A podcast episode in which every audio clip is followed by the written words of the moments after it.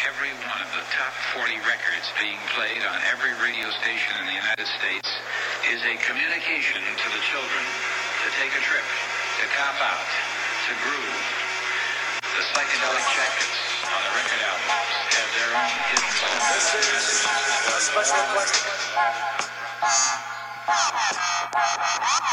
We don't want you to smoke genetically modified ganja.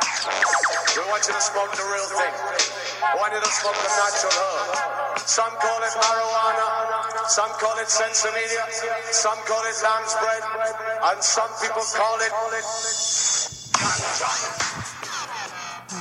ganja. Welcome to another edition of the Adam Dunn Show. I am your host, Adam Dunn, and we are in a packed studio here at the new Metlo Studios. We're high, we're really high, down in the Metlo. Hi, I'm the Um, man. we have uh, some in studio guests this week. We have uh, Cole back from Millennium and also from Millennium, Jaron. I, I pronounced it right, I think. Yep, got it right. Thanks for having us as always. Jaron. Jaron. Yes, thanks for having us. Somehow I always forget that. I don't know why. Um, and we, we we just saw we, you didn't come to the Emerald Cup though, right? No, I was at the Emerald Oh, you Cup. I did? just didn't. Yeah, I just I didn't run get to into see you. you. I Yeah. did see Cole. I saw CC, but I didn't run into you. Yeah. It's cr- we, we just all came back. So last week we were not on the show because of that. Excellent event. Let me just reiterate that for the ten thousandth time.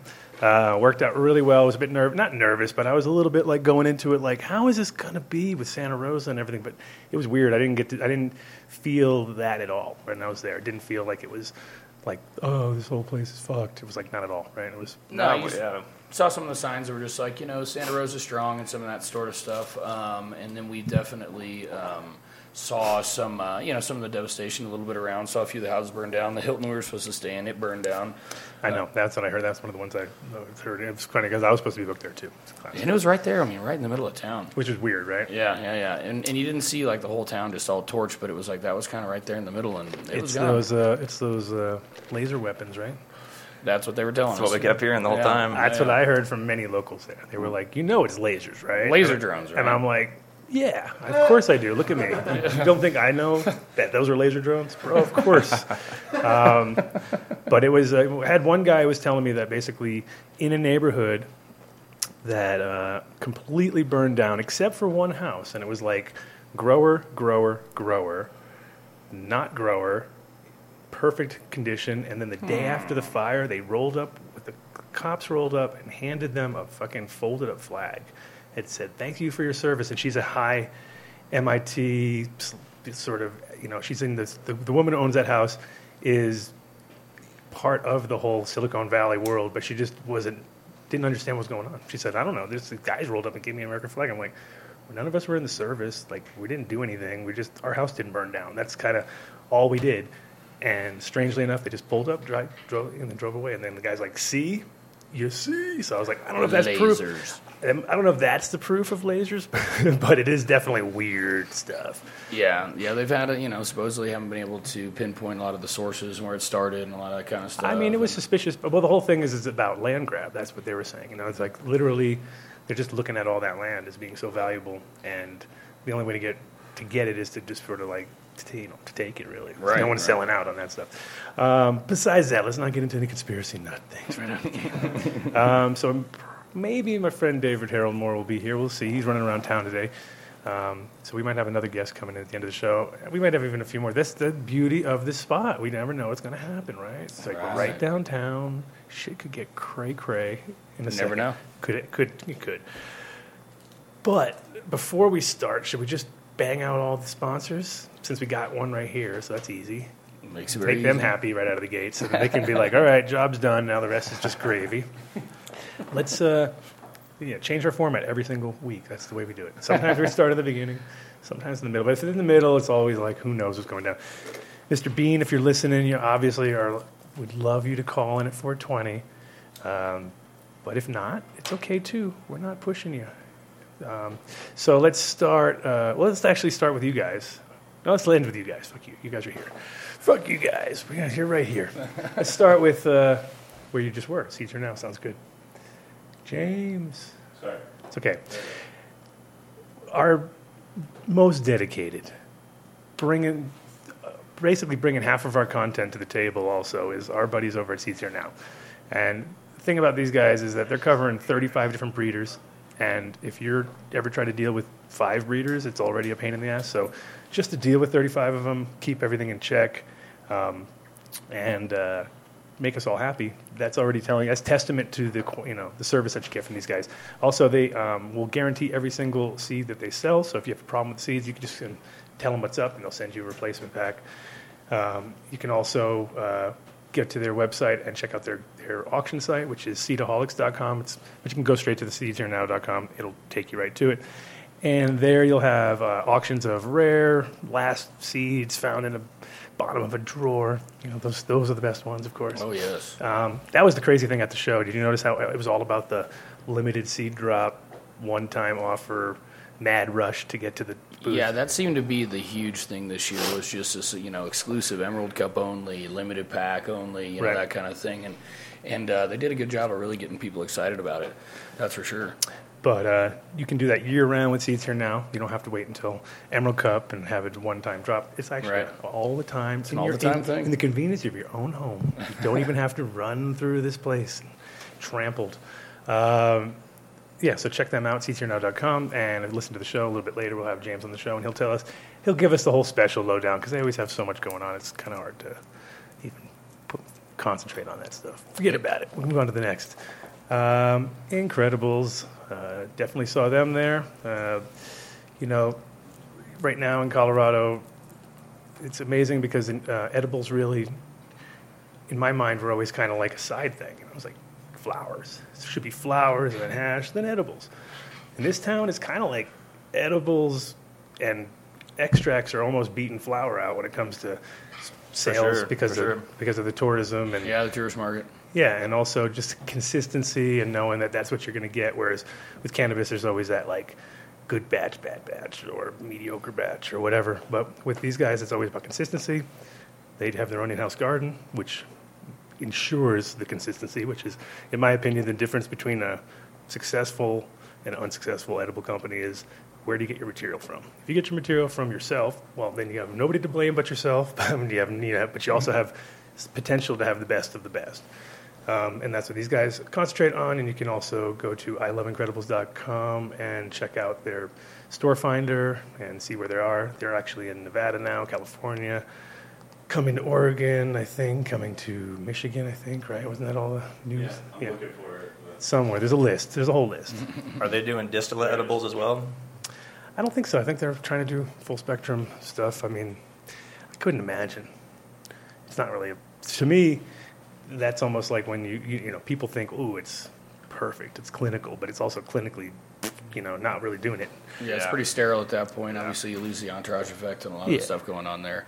Um, although, at the same time, when you talk about dosability and everything else, and really where a lot of the the market's at, it's, It- it's- more and more is getting you know processed into piles of distillate and stuffed into pens. It's the future for large scale mass production fortification of products is how I would call it because it's not going to be for it's, it's just going to be like when they're just like dog now dog food with CBD blam they throw it in there you know what I mean? They're not going to it's the companies it's going to be the the part where you need to read the label and look at it and go ah, that's probably not going to work you know what I mean? But if you smoke a joint at the same time or make your dog smoke a joint I guess but if you, if you smoke a joint near your dog while you give them the thing.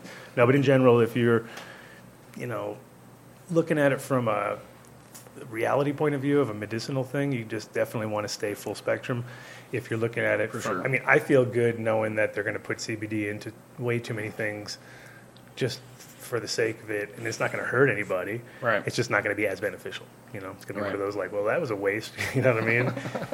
and especially when you think about the processing going into distillate compared to hash, you know what I mean, or flour mm-hmm. for that matter. You know, there's like to me every every single step of the processing is kind of taking the soul away from the original plant material Sure. a little Yep. bit, you know what I mean? And it's kind of like that's why it's like a witch's brew and it always works really well. And that's where, you know, if our guest comes later, if David comes, he's the king of that because he's really focused on whole plant medicine and it's you know he's like a guy who had had celiac so he cured himself with cannabis and it's kind of like you know proof is in the when people do that and it's all personal like that then they tend to uh, be able to relay that message really well you know Agreed. so um, Did you guys see Jeremy when you were there? I did not see Jeremy. Nope.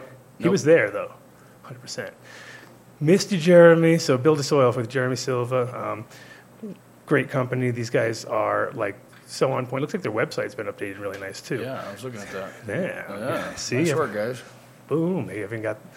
Yeah, they definitely upgraded. But um, they have everything you need if you want to do things organically from the ground up, literally, and, or ground down, I should say. Ground down, ground up. um, but they have the hard to find nudes, hard to find, well, nudes, hard to find amendments, hard to find uh, materials, uh, IPM.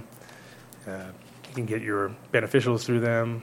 And you can also just, if you have any kind of issues, just give them a call because these guys are all super knowledgeable, which is great. And uh, they're here in Colorado, but they ship all nationwide, I guess worldwide technically.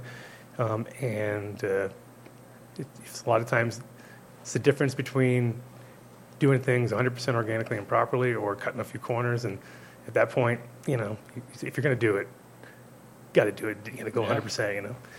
So these are your guys, and it's buildasoil.com, or you can go to 855-877-SOIL, talk to maybe a human, maybe a computer, maybe, I don't know what you're going to talk to, but you're going to, at least you can use your mouth instead of your keyboard for once. Speaking of using your mouth, if you can get your mouth around a 10 pound tomato, then you might want to start using Ron's Organic Wonder.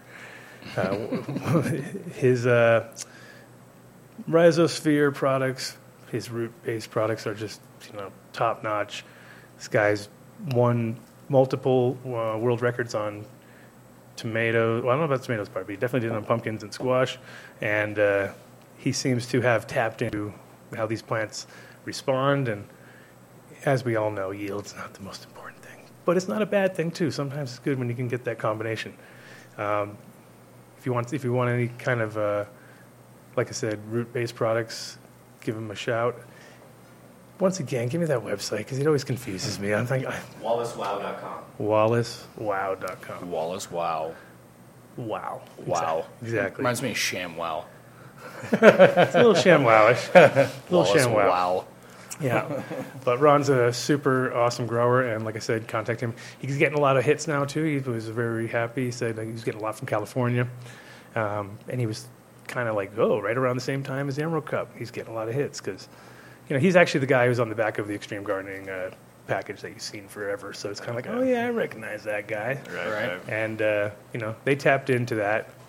Tapped in. Yeah, man, it's so easy. So easy on the root jokes, right? It's Just like slam. slamming. dance. but they tapped in on his uh, talent and have had him on the back of a package for years. And it's to testament if you know what you're doing. You know, why not spread it? And he's, uh, like I said, he's one of those awesome growers who loves to help other people work uh, work through their problems and stuff. So, give him a shout. And then they got these douchebags. Dun dun dun. Dun, dun, dun. New Millennium. New Millennium. They're in the house. Yes, it's us Um, again. and like I said, every time when I'm talking about these product, um, I'm using it myself, and my mom is, and moms. When moms approve, everybody knows it's, it's there's something about it. That's the truth, man. And and in general, it's been, um, you know, it's a good, easy to use product, but it's also tweakable, which is nice because a lot of times you feel like if you're like locked in on something and it, they, you just try to tweak it and it goes wrong, then it's your fault, of course, because you know you didn't follow instructions and instructions are meant as, as growers we're like almost the worst because most of us are like you know it's like when you bought a brand new anything you don't ever look. You just start slamming on buttons and trying to make shit happen and Oh, yeah. you know what i mean? There's never been like oh let me sit down and read the instructions on my new walkman when i was eight years old or nine years. I was like no way. You just uh, jamming in man until you figure it out. With the new millennium you you know you don't feel like you're going to totally like l- lose the plot if you tweak it a little bit here and there. And on top of that um, seasonal. I like the seasonal part. That's that's a good way to kind of know where you are on the Well, and it really helps people wrap their mind around it a little bit. It feels natural. You know, you're talking spring, it's small veg plants, summer, big veg plants, autumn, flower. You know, Yeah. so it's uh, it does seem to work out very naturally for folks. and also you know it, because it's four seasons instead of A, A, B, you're kind of already kind of are mixing it up a little bit right there. And I feel like a lot of times when when uh, like when I was first selling GH back in the day in Amsterdam in like '95, and it was like, wow, it's a three part. I could just I could actually go two, one and a half, but then I can also go one, one, one, and then it totally. You know, what I mean, it was like it was like that to me was amazing. and now we're looking at like it's almost like making making bubble hash. Back in the day, we had one screen, you know what I Right. mean, and we were all excited, and then we had three screens, and then we were kind of more excited. Then we had seven screens, and then we, you know what I mean, kind of, and then you get to a point where it's too much. Too many. And then you're like, wait a minute, now maybe six screens is enough. You know what I mean? So if you have like a, you kind of always eliminate the one that's just not really worth it because it slows everything down. Yep, yep. And I think with food, it's similar where if you have too many products going on and you're kind of like at a certain point, a lot of times certain plants just don't need every single product. Sometimes they're like, actually, the first two applications is more than enough. You know what I mean? And, and uh, so, yeah. And then you guys now have a new product, which is awesome. Yeah, we do. And uh, but what's your website before we even go away further? Because Well, New, it's, New uh, Millennium Nutrients, right? Yeah, newmillenniumnutrients.com. However, millennium is spelled uh, our spelling. I'll say it. Some might call it incorrect, but uh, we'll call it the new millennium spelling. It's with uh, one N and two, instead of two N's. So figure that out, folks. But Figure that out. Also, Ch- uh, Checking was wondering if you guys are available in the UK. Um, you know what? That's actually a great question. Um, I don't think we currently are, but it's something that uh, could be in the works. Yeah, yeah, yeah, yeah. There's a there's an opening right there. There's Yeah, a- yeah, yeah. We got an Looks opening like we're right looking there. from New Millennium reps. All right, all right. Here we go. Bam. The UK New Millennium Rep. Yep. All right, we're going to Spanibus. We'll see everybody at Spanibus. I'm, uh, crazier things have happened, right? It's true. Crazier things have happened. Uh, but no, this Carbo product's real cool. It's a uh, called Carbonaria. It's uh, basically just a sugar product. It's used through uh, through flour all the way through flush. Use it about five mils a gallon. It's like 30 different sugars in there. Um, you pop it open, you look at it. It almost looks like you could spread it on your pancakes. It's real syrupy, real real sweet smelling, real amino smelling. Yeah, I noticed it right away too because I'm used to that kind of neutral, typical carbo load vibe thing where you're like, Mm-hmm. okay, this is just some. It's like you feel like you're giving bodybuilder stuff or something. You're just like, this has got nothing but just bulky, you know. And Mm-hmm. then this one definitely seemed to seem like it was enough, especially when you're like I always like things that are like flush. Like I like like the same with the um, the Ruby Fulvic. It's in a sense, it's like you can use it like standalone-ish and know that it's given just enough that it's not like you're going completely like it's not sucking all the newts out or changing it Yep, in any way, shape, or form. definitely. It's giving it just enough to uh, keep it on on the track. You know. Yep, yep. And I will say that uh, we just uh, got a little flour back that uh, had a really solid run on it, and uh, that sage and sour that we brought around last time had a much more perfumey uh, terpene profile to it, and it came out just way gassier this time. Um, nothing else changed uh, except for as- uh, adding the carbo there, so Mm-hmm. definitely seemed to have really uh, um, um, perpetuated some unique terpene profiles. Yeah, and I mean, if, if uh, the, the key is that it doesn't like because there's a lot of products out there now that are like putting terps in, and I'm kind of getting all like, Yeah, no- what is no, going on? What's going on with all the like people are always like it seems, and then as a grower, I'm like, why would you do that? Like you know, to me that doesn't exactly. seem logical. Like it seems almost like, okay, you know, because I mean. Plenty of people over the years have said like, and then there's people who say they do it, and maybe it works in their mind, or you know, I'll give it Coca Cola on the last day or whatever. They're like some sugar just dumping it in there, and people tell me they do it, and it will.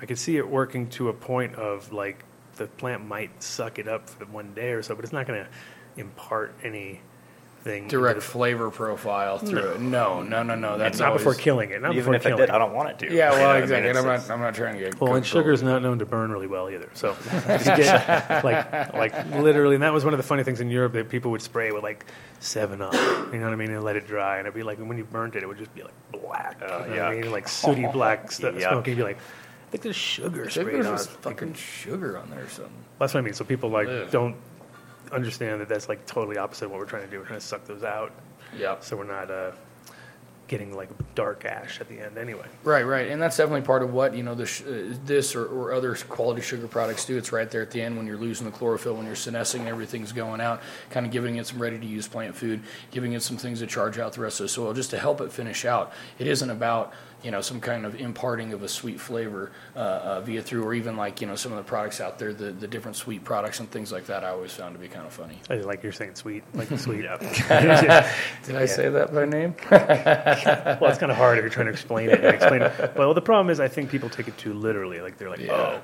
need sugar," you know what I mean? It's like, Yeah. well, theoretically, it's like a lot of stuff. Like it's not about the, it's about the plant doing it itself. And if it can do it itself, then you're going to notice it. But if you're trying to like introduce it, pretty pretty hard as far as like just getting it in, in you know plant might take up what a little bit that it can, but for the most Sure. part, it's not really accessible for it. And that's the whole goal with let the plant, you know, allow it to express its own phenotypes that it wants to, that it's, you know, g- genetically capable of doing. It's not about adding other plants, terpene profiles, or anything else. It's about letting those genetics reach their full potential. Yep, yep, and that's just in general what the line does a great job of, and, and the thing that I was most impressed of right off the bat, not only in this product and Winter Frost and some things like that, but the line in general is the way that it individualizes as opposed to homogenizes. There's definitely some lines out there that you might as well grow one strain because it all comes out similar enough that it's like, well, that was kind Like of a pain flow, in the like flow is a good example. Yep. Like five people grow flow, and it's like five percent off of each other. There's very, Yep. you know, it's kind of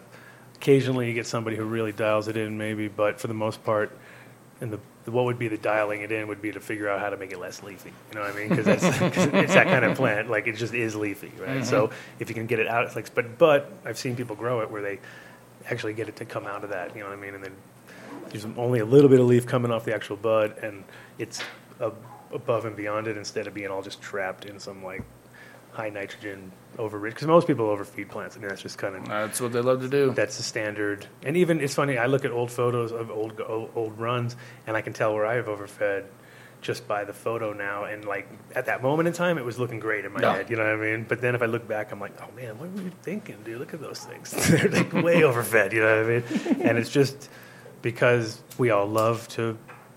Well, most people are locked in on the idea that you know the more they feed, the bigger they're going to get. Bigger buds, man. But in the reality, I noticed a lot of times when I use less, and I, I feel like if you take your cost into effect, because you should, you know, what I mean, it's part of the bigger picture.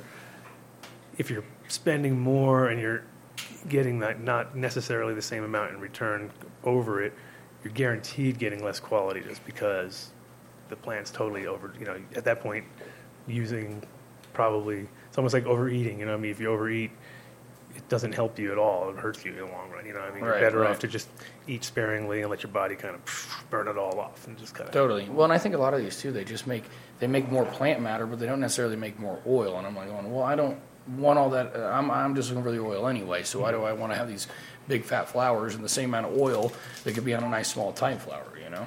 Yeah, Um, and usually you notice it's like whenever there's, um, you know, three of the same plants, one bigger than the rest at the end.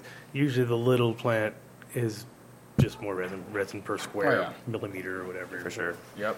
Yep. Yep. That's the one that stays uh, stays in you know stays in the personal jar. That's for sure. And so uh, you guys weren't repping at the show though. I- I No, no, we were just walking the show. Just cruising around, seeing everybody, checking the show out. Um, what about next year? So now that we talked about a little bit possibilities, I'm sure. I mean, there's no way Bo and Lee don't want to be there secretly. You know what I mean? Yeah. No, I would say there's definitely. And I think um, you guys, how's your how is your footprint in California though? Is it kind of small or uh, getting bigger every day. is Getting it better. Is Getting Yeah. better, yeah. in southern and northern, or kind of mostly focused in one or the other? Or A little of both. Yeah, a little of bit. both. Yeah. Yeah. Not any, any bigger outdoor people picked up on it, or has it been mostly just indoor? Because it's Mostly just indoor, yeah. I mean, and, and in part because so many of the big outdoor guys are really, you know, even talking about like the build as well, very focused on, Yeah. on organics and things like that. Not Sure. saying that we don't have a couple of products that they definitely could use and could um, take advantage of, but we're by no means a fully organic product. We're, we've got, uh, you know, it's a synthetic base with a bunch of uh, uh, excellent uh, organic additives, Mm-hmm. um, but we definitely don't. Uh, don't have a ton of people using it outdoor. We, we have some, uh, more in Oregon actually. I have a couple smaller farms in Oregon that have been using it outdoor. They're doing well with it. So. yeah. I mean, it, just out of proxy because we have it. of course, I've tried it on, on and definitely it's uh, you know for outdoors. For the most part, you know, you know, you want to try to be as organic as possible. Sure. Um, but uh, I, have, I have used them in a pinch and noticed, uh, you know, it was 100% uh, applicable, so that's not a problem. But I guess you know, you got to there. You really want to take cost into effect. you know. Yep, yep, yep, yep. No, but it, it- yeah, I've definitely used it outdoors as well, and it's very effective. It's just not, uh, we don't have as many outdoor users using it. Um, obviously, a lot of commercial guys here in um, here in Denver and Colorado, um, several commercial guys out in the Oregon area, California, Nevada. Um, but yeah, no, every day we're, we're we're getting more of a footprint, that's for sure. So, with uh, every day. And so, have, I know, I mean, obviously, I know you from the shop, but did you ever, you guys ever worked on any commercial grows, or has it been mostly from the from, like, have you guys worked inside the any larger scale, like on your own, besides besides out of I mean out of the Yeah, definitely. uh, going through with the product and stuff like that? I mean, Yeah, for sure. I mean, I've obviously been personally growing for a long time, and I did. That was I originally started in a uh, um, a commercial grow up in Fort Collins, was where I kind of originally came in the industry, and then went and ended up working at Way to Grow Mm-hmm. Retail for. Uh, for a number of years um, after I'd actually had a small farm too in Fort Collins, so a lot of our So, commercial. so you worked at the Fort Collins shop? Or? Yep, yep. Okay, cool. Yeah, it was So one of the that's, that's the original ones up original, there. right? That's the original shop. Yep, Yeah. yep, yep. Awesome. I mean, that, that was the thing is Corey's family at that point in time was definitely the the probably the premier of all shops. I'd say as far as just For like sure it was, man. You know, what I liked about Corey the most is the fact that um, I think it was Tyson who was like, you know, I was like, I was like, how's it how's it working for Corey? And he goes, you know.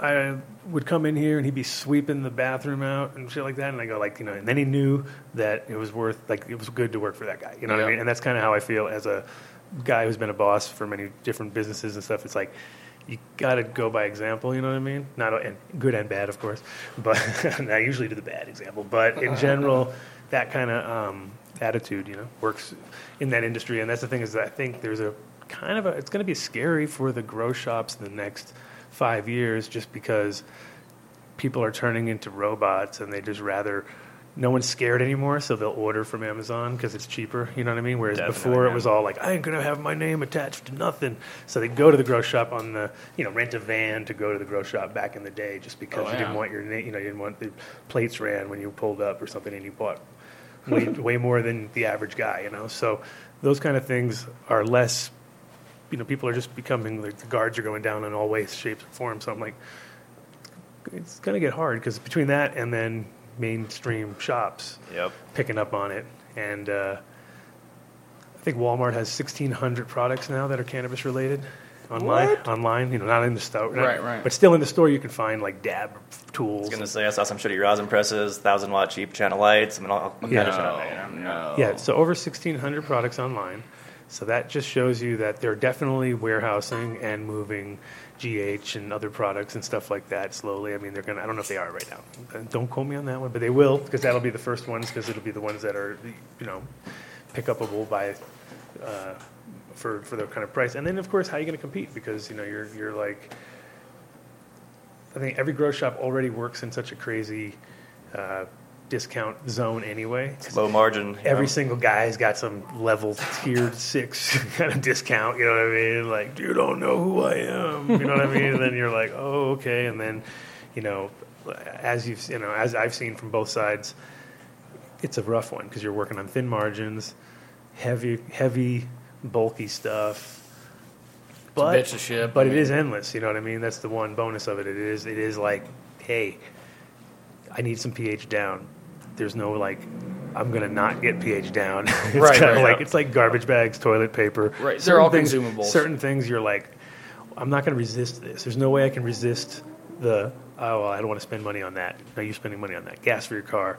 You know the basics of getting them from A to B. Yep. And you'll avoid everything else. You know, you won't get your brakes done, or you won't get this done or that done, but you will have to get the gas. There's just no way around. There's no way around paying that. your damn phone bill. You know those kind Oh, of fucking man. fucked up things, and you're like, they got me by the balls.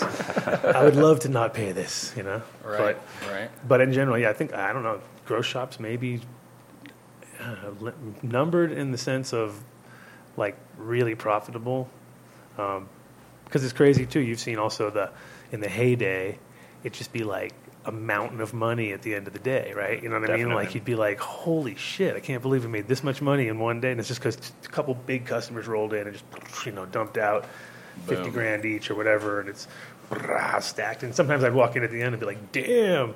I should get a grow shop, but then the expenses, if you can imagine them going like, ka-chunk, ka-chunk, ka-chunk, ka-chunk, ka-chunk, you'd be like, oh, they're down. There's a little fucking micro stack by the end of it all because you know, you are paying the price. And I think for a lot of people, opening a grocery shop was just an excuse to fucking get cheap shit for themselves to cover their costs because they were For spending sure so was, much man. money on grow shops. hundred percent it was originally, and, and there's still a lot of them out there. I mean, the reality is, is there's less and less because that's not a true business model. Yeah. Mm-hmm. And so now, if you're not really operating a business, you're not sticking around. I mean, the the price points aren't what they That's were. what I noticed in anymore, Cali, which I was surprised, is that there's still a lot of small grow shops. It didn't seem like there was any. I mean, I'm sure I didn't go out and search. Sure. But you know how when you're pulling in on the 101 there and you got all this boom, boom, boom, boom, boom, it feels like you're just coming into the hub because Santa Rosa is pretty Right. pretty deep in the in the game as far as uh, equipment suppliers and stuff like Oh, that. yeah. Big Daddy. Yeah, and then, and then you, you see the reservoir guy with the fucking like you know huge reservoirs and stuff, and you're like, holy shit, that's fucking big. You know what I mean? Oh, and it's yeah. like that's just what they're showing you. They can get you bigger. Oh yeah, I And- mean, when you got a hundred or two hundred gallon baby pools in stock as as pots, which are not, I mean, they're actual pots, they're not even baby pools. Yeah. Um, you know, there's something going on in the area. Oh man, there's like quarter million gallon bladders out in the back, and you know what I mean, and shit like that. Where you're just Yeah. like, oh man, you guys are definitely I mean- thinking big. Yeah, Big Daddy's is literally it's like an old diesel shop or something. I mean, that's the biggest bay doors I've ever seen, the biggest single hydro building I've ever seen. I mean, massive, at least ten extra large fucking bay doors, things like forty foot tall. But then there's still a lot of little ones around. When you go around, you drive around the neighborhood, and you're like, man, there's a lot of small shops, and you'd almost think that they wouldn't. Re- but then you realize, like, I bet every one of those is a guy who just the same deal. Like, was just like, fuck, I spend hundred thousand a month at the grow shop. like, why should I? Yeah. Buy, why don't I just buy a grow shop and then I'll spend fifty? You know what I mean? And that's kind of where, um, you know, a lot of that product went. Of course, his margin is now thin, and also his other margin is much thinner than it used to be as well. So not quite the model it once was. Yeah, and you know, I think, um, well, the prices are just. Today they put out the prices again. We didn't get to hear. I, I, today is the six month. Every six months they put out the new wholesale prices. Oh, really? So I haven't heard yet, but I am betting around a thousand bucks because it was twelve hundred last time. Oh, thirteen hundred. Was it thirteen hundred last time? Let's just hope it didn't go below a thousand. Honestly, I don't think they will. Just even just artificially to kind of keep people Right. from just committing suicide right away. 'cause right, right. Just just off. It'll be like, well, I mean, it's literally a third of the model of five years ago. You know what I mean? If you're like, if you were writing something five years ago, you'd be 2,800 and you get it all day long. You know what I mean? And then by now it's already, if it was down to 900, you'd be like a, a third at that point. You know what Yeah. I mean? So um, they, but we all predicted this too. You know, I mean, nobody didn't see this coming. This is pretty obvious. right, right. But nationwide, I mean, Cali, yeah, looking at 500 to 800 this year. You know, if you're there, you know, it's like fuck. That's crazy, dude. It's bad. Yeah, well, you know, it's it's weird too because we all we all wished it secretly. Like, man, I wish pounds were like five. You know, in our minds. right, But right, now it's right. actually going to happen, and none of us are really that stoked. And then we're like, "Eh, well, that's the kind of a ridiculous. And the well, I mean, the biggest problem, in my opinion, is that people will treat it like a five hundred dollar thing. You know what I mean? Instead of like what it was. But to think like some stuff would go between, you know, three to five thousand a couple of years ago, and now all of a sudden Oh man, five hundred to a thousand. It's like wow, it's a, a deep cut. Yeah, it's a massively deep cut, and like you said, it's it's kind of shady because a little bit of the reverence has been lost with it. You know, it's just, uh, I mean, the reality is, is there's a lot of people that would still love to smoke what's in my ashtray. You know, and it's just, you know, at one time it was it was definitely, um, uh, we were a little more careful with it. I guess is what I'd say. Well, yeah, and the but the crazy part is though is if you smoke weed with people who aren't really in the scene, they're smoking a lot of shitty weed. Like Oh, yeah. holy shit, A ton of shitty weed. There's a lot of Yeah. shit weed. like you're like, wow, this is so bad. Like this is what you smoke. Like you know, even uh, my friend too was who lives down south Sure. in Alamosa. Uh, you know, all the people there are like, because he, you know, he's smoking a CBD weed and it's way better than their THC bud. You know what I mean? 'Cause they're pulling out some stuff and he's like, like, wow, you guys are really smoking this. You know, and it's just, it's, it is like it's, even though there's a lot of quantity, the quality is very like far and few between. It's funny. I always compare it to like hip hop back in the '90s, how it was so good, and then it just kind of turned to shit later because there's so much more of it. Sure. And then once it became like massive amounts of different stuff, it just all kind of like you, you had to really know who like pick and choose. You know what I mean? It's kind of with anything. right. I think anything kind of fits that model with weed because it's such a sometimes people can do a really good job without even knowing what they're doing. You know, that's the the funny part. And then there's other people who can think they know exactly what they're doing and fuck it all up, top to bottom. You know what Yep. I mean? And it's like, wow, like Yep. just No, it's not hard to uh, to find weed. It's just hard to find good weed. And I know that might sound really strange to a lot of people. We're sitting here in Colorado, but that's the reality. oh, Colorado is Colorado has like the worst reputation when you're in, in Cali. It's it's kind of fun because everyone there is just like, and I feel it. I understand because they can definitely grow better outdoor weed than we can on course. quantities, one hundred percent. But there's also a lot of people that just don't. This are like, yeah, they're growing a lot of weed, but it ain't necessarily that good, and just they don't because they're in California. They also kind of have this like they're in their own bubble too. Sure. Yep. And like I totally admit Colorado has shitty weed, but it's also mostly handling than everything else. It's all like bad handling, dry. Bad curing, bad handling for sure.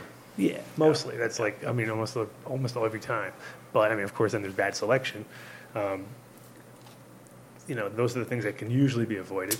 Um, but the uh, but in Cali, it's just quantities that sometimes don't always dictate. Like I just showed you that bud, and I won't name it because I'm not going to badmouth any f- people. But some friends of mine gave me some bud, and I loved it as far as getting free bud. But then I was like, oh man, this shit is like hard. rock hard. So it's like, you know, I, I don't, I don't, I don't like to smoke stuff that I think is full of PGRs. But Can't blame you. Unless I have to, of course. Exactly. If it- Unless it's for free and I'm stuck somewhere. No, but I, and it didn't taste that bad. It just was like, you know, it's like they're like, you know, of course, what I've, you know, the things that we thought we liked, like it's just weird. Like with weed, it's like now we like looser bud because we trust it more. You know what I mean? Whereas, and then with, with, uh, you know, like with hash, it's like you want saucy, terp separating from crystal. That's what we want now. Couple- Definitely. a year and a half ago, everyone would be like, "Dude, that's all buttered up. I don't want that." You know what I mean? We wouldn't even know. we wouldn't even know that that's what was happening because there just wasn't that knowledge out there. Now all of a sudden, it's like that's exactly we're mining for crystals over here. You know, everybody's di- looking for diamonds, and and it's getting quickly. You see how quickly that's developing, right? Like went from like tiny little crystals, to like look at look at that. You know what I mean? To like holy shit, like giant, monsters. humongous monsters. Which my friend uh, Sasquatch, he's on always posting pictures, and I'm just like, damn. Like, and I, I saw him at the show, and he had a couple strains. He had one that from Unknown Prophet that was uh, cr- created just giant crystals, ridiculous, you know.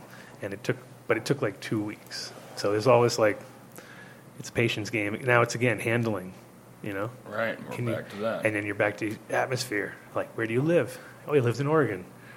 Not here, you know what I mean? Yep. I don't know if you get that same thing to do the same thing here, you know, maybe. Or the opposite, maybe it goes better, you know. It's like we always have really good hash making conditions. That's why I always tell everybody, like, ah, we kind of got you beat in the hash making conditions. You guys got us beat in the growing conditions when it comes to flower that you can actually turn into a product that can go somewhere. Because ours, by the time it gets from A to B, it's already fucked, in my Yeah. opinion. I mean, Yeah. Even in my own weed. like, even when the stuff that I'm trying to take care of doesn't really last. Like, once I take it out and open it up and roll a few joints, it's pretty much starts to become harder to, like, there's like a sweet spot. Doesn't stay brand new for very long, does it? It's like a sweet spot for like about six days or something like that. And then after that, it kind of gets to like, you better smoke this shit. so, Definitely. Better get rid of this. Did you see any products when you were there at the Cup, uh, at the uh, Emeralds? They kind of, like, uh, did you go to that demo? Did you go to the demo tent? I did, I did. There was definitely some cool demos going on. Uh, Green Bros has a couple of cool products out that I saw. Obviously, uh, Rosin Tech was there, had some cool new stuff out that I was looking at. Did you Um, see that those gigantic vessels that kid was selling for like seventy five thousand dollars? No, what are they? Just big stainless steel, sort of. Uh, I don't even. I didn't even get into. it. I all I walked by, I heard seventy five thousand and one hundred twenty five thousand, and I just kind of kept walking because I was like, Damn. these are whatever they are.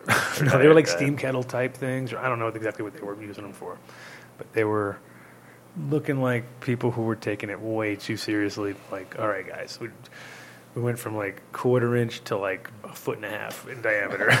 Massive pieces, yeah. yeah, exactly. And then um, it was mostly rosin in there, and then oh, did you guys see the CO two? Um, I didn't see it there. I just saw it online. The CO two trimmer thing. I haven't seen that actually. So it was like a trimmer that had like a cartridge that like a piece that would go in the middle of it, and you basically would connect a CO2 to that, and then he would like open it up on the tank for like 40 seconds while it was turning, so it would turn it real brittle, and not and basically get it down to negative, get it down to like 14 degrees or something like that. So it was 14 degrees inside this tub as the tub was right. turning. So it was kind of like the um, Tom's tumble trimmer combined with CO2, but it wasn't from Tom's. It was another company, and I mean, it was almost like I was just thinking of all the resin that would just fall off that shit at Yeah. the same time because isn't it, I mean, it's pretty much what you want to do to get the heads to fall off too. So I was kind of like, as a hash making thing, it's kind of cool. Sounds like cool. Out, out of the gate, like f- not as a trimmer though. As a trimmer, I was a little bit nervous. That's what I was going to ask. Is it meant to make hash or trim weed, or what's Yeah, it? What's uh, it doing? trimmer, apparently. Well, it's it's for trimming, and the idea is that because it's super cold, it's going to make the leaves super brittle, and you're going to break off really easily. Which, Uh, along with all, like you're saying, uh, the trichome heads. Uh, yeah, because I think of it as like extremities first, and like the heads are way smaller than the leaves, so they're going to be the first things that get really cold, and then the leaves are going to get because there's a lot more Sure. surface area, so that's going to take Sure, longer sure. To, to flip it around. I was like, but as a hash maker, man, that could be the shit right there. it was like it was, but it was like way, and and you know, way over designed with um, a pretty small area too. Like they were talking like four pounds of fresh material, you know, about a pound of dry. But when you looked at the actual thing, you were like, mm, maybe more like a pound and a half to two pounds wet, down to you know half a pound if you're lucky, dry, and you have to load it and use CO2 and blast it, and then hit it again and with another thing and blast it. So I was like, it's a little bit much. Um, Yeah, it sounds like a little bit much. And then I also think just about those the the the little stems that I just absolutely hate. That I like to get all the way at the bottom. That the, the leaves would break all the way to that point, and then you get that nice fat little stem sitting well, right it's there. Where still the hell does that go? it still said 85% done. So that means you still have to do Oh, 15%. right.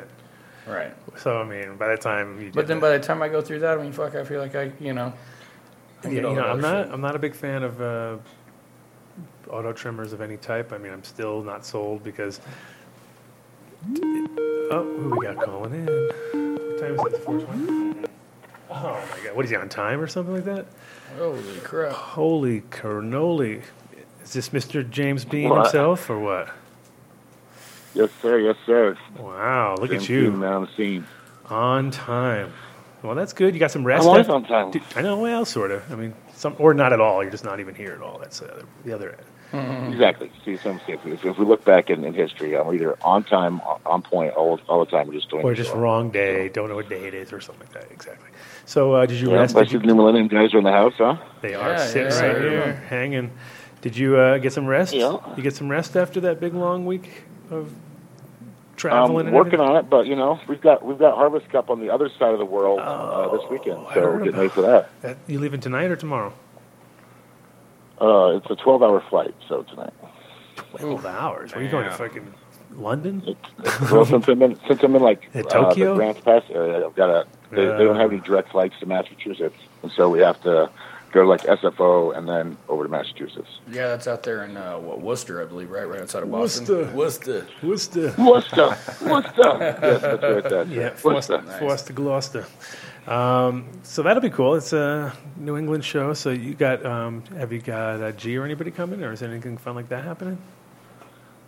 Um, no, uh, No? Tech might show up, but uh, those guys are all busy right now. Um, G's not coming out for for for many things. Uh, I tried bribing him left and right, but I know. I, you know he'll, he'll come out when he wants to. Like I keep I keep telling him, I'm like, this is your time. Get your money while you can. Like just come here and sign T-shirts, and I'll give you like X amount of dollars. And he still is just like, So, so, Uh, so no, you're basically getting ready for a very chemi, a very chemi weekend. I would assume.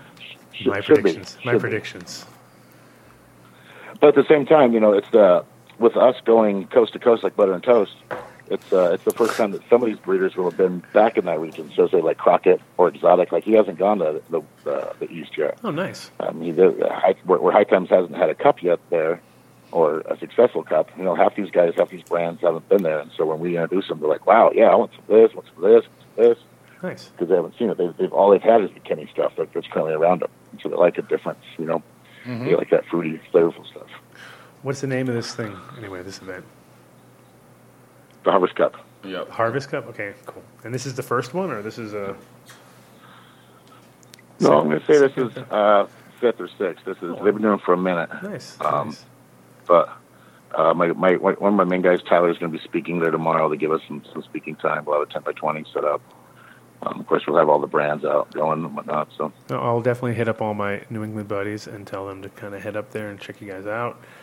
I'm probably, I'm pretty sure Jordan and those guys from Tetrahydro Club will be there anyway, so keep an eye out for oh, them. very cool. Yeah, for sure. So what do you Yep. got? What do you got going on for uh, any kind of crazy drops going? Like exclusive harvest only limited edition super drop. Nothing like that. Um, not necessarily for, for there, but we do have a bunch. You know, we have a bunch of exclusive drops. So we just got in the uh, the uh, THC stem stock. Mm-hmm. Um, so that gives us we got 14 different strains of that that have been going out. Uh, those were a real good. Uh, those had a real good launch at the Thermo Cup. Uh, the Nice. Sage Master Select stuff has been real nice. Uh, that had a real good launch at Emerald Cup as well. Um, I think we've got three or four different strains from the Sage Master himself. We got four there now, I think. Yes. Nice. Yep. What else you got? What else you got? Excited about that. Uh, well, Cannarado was nice enough to drop me with a whole bunch of goodies before he left. So we'll have the Cannarado stuff online next next next week. Got about 350 packs of those, various goodies um, that haven't been released to the public yet. We also picked up the uh, the uh, Crockett's new six six new uh, uh, regular strains. Uh, we got the uh, Swamp Boys six new strains that will launch next week as well. So a bunch of guys that were dropping at Emerald Cup, you know. Um, if I had to, if I got excuses with them or whatnot, we, we pick the, up the gear that they don't sell and then we bring it back. In fact, uh, one of the hottest ones we've got is going to be the, the uh, Duke Diamond Dominion Seed Company stuff. Yeah, yeah, I heard Yeah, a lot of good huge. stuff about uh, Duke Diamond. Obviously, got a lot of a lot of good Yeah. press out there, man. Yeah, and that Really booth is- good breeder. Probably I'd say probably probably my top three of guys who just like work the plants and have steps and are just doing it for the That's- right way and the right That's, reasons. that's and, his weed right like- there. See, that's the only weed that I. That's the only weed that I took back with me. Basically, I was, nice. I was like, well, I'll take some of that for sure. So what? Excellent. What'd you get? What'd you get? One eight seven. he gave me a whole a melange, a melange there. Oh, that's nice. What was that skunk cross that No, I do- flipping out about, right? Yeah. What was, yeah, what was that skunk I cross? you gave had? some to. Uh, he's got a lot of skunk crosses, but probably the local skunk, which is the local age cross the basic skunk. Mhm. Then he had the uh, capital G. He had the polecat. He had quite a few, twelve or fourteen. We'll have a bunch. I gave him the one eight seven obsolete. He said that's probably the best flower he smoked in, in a year and a half. Props to Duke. Nice, So- nice, nice. No, I, like I said, I, a couple of my buddies out there, like Two Tone, some other folks, definitely uh, got it. Uh, tried the flower, got the seeds, really stoked on it. So, congrats to him. Nice work to the Duke. Yep. Yep, yep. Duke is, like I said, definitely killing it. When I went to visit his, his facilities, like he had this one corner of a shop that was just kind of like the plants did not look great. Needless to say, I was like, damn, what's like, ugh. you know, I was like, I was, I was like, what's going on over there? And he's like, oh, that's my torture chamber. I was like, what? He was like, I torture much more strange. Try to get him, see if I can get him to flip. He was like, if I get him to hermaphrodite on me, means you got to work him more. If not, then it means you're okay. He was like, see this one? It's been in a solo cup for four months. No Like, shit. Damn. he's like, oh yeah, he had a bunch of. He's like, this one I give way too much nit- nit- nitrogen to. This one I'm giving way too much of this to. I just fucking he's like, I'm just trying That's to get him. awesome. You know? I like it. Yeah, just trying to see if he can get him. to Jared just mouth. torches him not, on, on his I'm own. stable, He just then does I'm his good. own torture, but he doesn't really hasn't really thought Yeah, that yeah, through. I didn't- like, I oh didn't man, I never work- thought about that. I just did the plant just the torture part. no, I'm just kidding.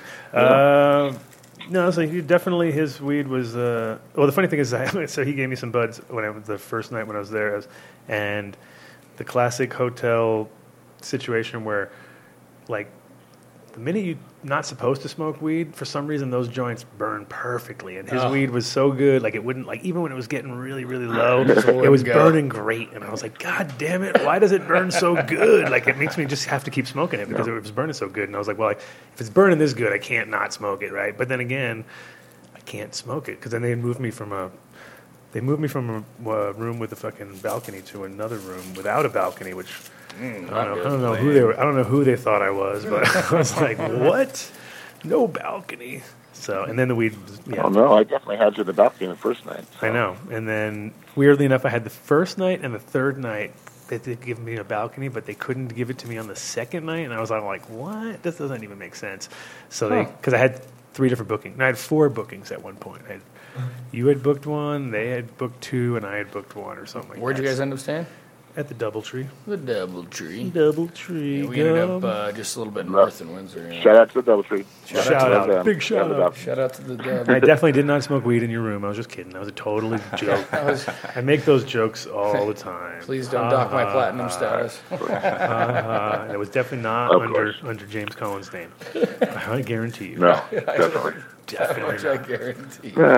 So, so like you're pointing the finger at me. Damn, put me on Front Street. All right. so uh, so off to Boston, and then New Year's is going to be rolling around, and then what's the, what's the first? Oh, you, you are you guys doing? You guys are doing the Indo, right? Somebody's doing that in January, right? Of course. That brings me to my next thing, which uh, we'll have Chris on here probably in the next week or so. Cool. Uh, tell us all about the Indo Expo. But one of Denver's longest running, um, best shows that I've been to is would be the Indo, Indo Expo. They're just Agreed, I was just talking 100%. to Stephanie Yeah, about sure. ten minutes ago. Yeah, it's funny because it's They're like they, just, they're they've, just they've well got ran. this. They're just organized. Well, they have the Goes small show kinda covered. together. Yeah, they actually go out and they, they make it happen too. That's the one thing I like about it. Where some of these other shows are like, oh, if we do it, people will just come. Mm-hmm. They actually go out and actively No. get people there. They, they bring the people and Yep. they give the right environment for it as well. It's a, it's a, it's a good show. Well, what I like too is the minute that they introduced hemp, they really made it a better show because they had like 90 more people involved, 90 more booths, and they were all in those side rooms and kind of like a little bit in the main room, but mostly like made that whole side thing open up, and you were like, okay, there is a whole industry here that has it's not cannabis, Right. And you don't even need to be licensed; you can actually get right into it. And so, from that point of view, it was like, it was also medical, and it was patient orientated and all that kind of stuff. So well, it and, was kind of and cool. they, they also they made no bones about it. It's like, yeah, it's a cannabis show. You know what I mean? It's a hemp show. It's uh, um, the first place I saw live plants. You know, it's the first place. You know, you James guys were started selling seeds there. I was like, fuck yeah, this is this is this is happening. This is amazing. Um, so no, that was good. Oh, and also they're doing a Bay Area show this year, which I know that they had just signed on um, right before the Emerald Cup because I saw them both there and they were super stoked about it. So Nice. that'll be in April. Should be good. Breaking news right there. That's breaking news. Breaking Got some breaking news. Boom, boom, boom, boom. Yeah, Breaking yeah. news on the Adam Dunn Yeah, Show. yeah, it's Bay Area. I didn't have exact uh, details on it. Should be up on their website though. Um, so yeah, Very cool. looking forward to that, no doubt. Yep, and of course we'll have uh, two or three panels. I got to call Mike here in a few and see what panels he wants to do. But we'll have two or three panels. Um, I know that Duke has said that he wants to do a panel by himself. He'll sit there for an hour and take questions. This from the guy two years ago. He could barely get on the phone, but now he's you know comfortable sitting in front and talking talking to lots of people. Um, I know that JJ is going to be on the panel. You, so you of course, Dan, we're going to moderate them all. Yeah, the Uh, panel. The, giving them a the, huge, the, I think uh, the panel. speech. I think the panel that we did at the Emerald Cup worked out really well. It was uh, it's DJ Short, Sonny, and Fletch uh, from Archive, Nice. and it was pretty cool because everybody's you know we're all. I mean, it wasn't like we weren't fully agreeing, which is good. You don't want to totally agree; that's boring. Right. But at the same time, it wasn't like complete and utter mayhem or something where we're all because I think everybody was like Sonny said that he thought that uh, that. Uh, DJ Short, it was his best one because DJ Short is tends to to, call, to bring the controversy up. So I don't know why. He, just, he has that he has a tendency to like He does. get, make everyone go like, "What? Stir shit up. What are you talking about?" And then all of a sudden it goes on. But this time he was uh, pretty good. It was uh, no, it was pretty well. He got his Where's the weed? Where's the smoke? Where's the well, smoke? well, him and Colin went. That was almost that was almost blows were going down. So, which is also enter- which is entertaining in its own way. But for the average guy out there who doesn't know what's going on, it's a little bit weird. So, uh, but no, that worked out really well. And do, are you going to get recordings of that, James? What's going on with that? Um, yes, I talked to the guy. He didn't, saw uh, you. The guy was just recording stuff, but I saw you talking to the guy. I was like, number he's, and, he's uh, getting this. He's getting this. You better get this one because we always miss it man, every time. yep, yep. No, t- totally. Uh, I work on. I'm working on it already, trying to get it. Already got Hazel on it. Um, but yeah, it doesn't do us any good to record them if we never get access to them. So Right. Now, were they planning on put, it's our property. Damn it. Were they planning on posting those things or? I'm not sure. They haven't done them in the past. That's why I've asked them. Like, what have you, what's happened to them in the past? You just collect them for like a rainy day, and you're just going to save them forever, or are you going to post them, or like what gets done with those? Um, she didn't really. She's going to look into it, but where she just does mainly vending operations, she doesn't have. Um, she- she's not in control of, of the of the seminars and stuff. That's why last year was such a a fun time compared to this year. It was much better.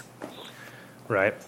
Well, I was impressed. I think that the, the full production of the whole thing went really well this year. It was uh, smooth. I think those red line guys are pretty damn good, huh? At what they do. Yep, and and, and Hazel, I, I, I Well, of ended up at her uh, her trailer. Hazel. But she said she didn't have to do nothing. trailer, but Yeah. She didn't have to do much. Yeah, She was pretty well. pretty content. Was, it was definitely it was definitely better. Things ran a whole lot smoother. Uh, traffic was an issue on Saturday um, that I know of. You know, we stayed on site, so it was uh it was, it was pretty good. Definitely much better than, than, than last year. But Yeah, and I think it's just a matter of, I mean, when you try to get, I mean, it's weird how we're all on this like psychic same time situation. Like we're, uh, not- not officially, um, but you know, the the it's like traffic and shit like that. I mean, that's stuff that really is based on the fact that we're all in this weird cosmic time schedule. Like we're going to come a little bit late, and you know, not going to come too early. And all of a sudden, we're like, blammo, ah, we're all there. And then an hour later, it's like it's empty again. So every time. you know, it, it- but I was just amazed that it was so easy to kind of move around and stuff. It was like the back got a little bit crazy, a little bit tight, but not nearly like it wasn't to the point where you felt like you, you know, you couldn't watch your shit anymore or something. Like because there was a few shows like that were that were at the other ones in San Bernardino where it was it was a sloppy busy where you just could tell it was like mayhem where half the booth was getting stolen over here and this I mean I heard of a few I heard of a few things I heard of a few issues people getting shit stolen and stuff Sure. as usual but it is California Unfortunate, too. yeah. it is California you know what I mean there's fucking Yeah. enough people out there to always have that 5% or 1% even that are shady that are Yeah. going to Well, be around you know Yeah, and I even saw a post of uh, Patrick from Here's of the Farm was up uh, in the Haight Ashbury uh, at the cookie spot right after that and got uh, a little smash and grab on him, unfortunately. really Yeah, yeah, yeah. Wasn't, wasn't too much was taken, I don't think, but it was, uh, you know, always a pain in the ass to deal with. I mean, well, when you that's the thing is when you have enough because it's like it's a weird experience when you're there. You're, you're like, wow, there is a lot of weed here. You know what I mean? And there's a lot of and, and you're not looking at it from the the kind of guy. I mean, there's always. I mean, I had a The, friend. the, the negative perspective. Yeah, or just like the looking for the easy easy score kind of guy, you know. And I, Right. I know people who are like that who didn't pay attention to the show because they were too busy looking on the ground because they knew there was a lot of people, so that meant there was going to be stuff on the ground because people were going to drop stuff. You know, I know people are just like, that's it. There's squirrels for life. You know what I mean? They can't help it. Squirrels. And, and you put them in a, and, and, you, and you put them in a situation like that where they see people just like stacking pounds of weed. I mean, you, you know, there's going to be some sticky fingers. There's and going to be a something- nugget that's going to fall. Just and it's gotta wait usually here. it's almost always the staff is involved. You know what I mean? It's like one of the guys who's But just just to that extent, though, like like me and Tommy had talked about that. That's me and Tommy both did a couple of years inside, and so we have that kind of maybe negative mentality. And we'd noticed that last year, and so we actually had three plainclothes clothes security officers sitting around all of our booths the whole time. So Smart man. we were. Uh, I brought that into our, our play earlier. I saw a few golf booths with but- security guards this year. So a couple that were Yep. like, Yep. I was like, okay, let's get into that point where it's like yeah. each Well- booth knows it's moving a lot of product. You know? Well, I mean, if you think, you know, some of the, the breeders and stuff and the amount of packs that were brought and everything else, I mean, it's a lot of seeds, it's a lot of money, it's a lot of work, it's a lot of time. Yeah, that's Yeah. way true, man. There's a lot of cash sitting there for sure. No doubt. I mean, like I said, without naming But, names, uh, I mean, I know some stacks that were fucking dropped on seeds for sure. Oh, it's funny. On the first day, by by eleven o'clock, everybody was tapped. You know what I mean? Like everybody had already spent their load on the first two hours or something like that. You know, I was like, damn. Yeah, just blasted it out.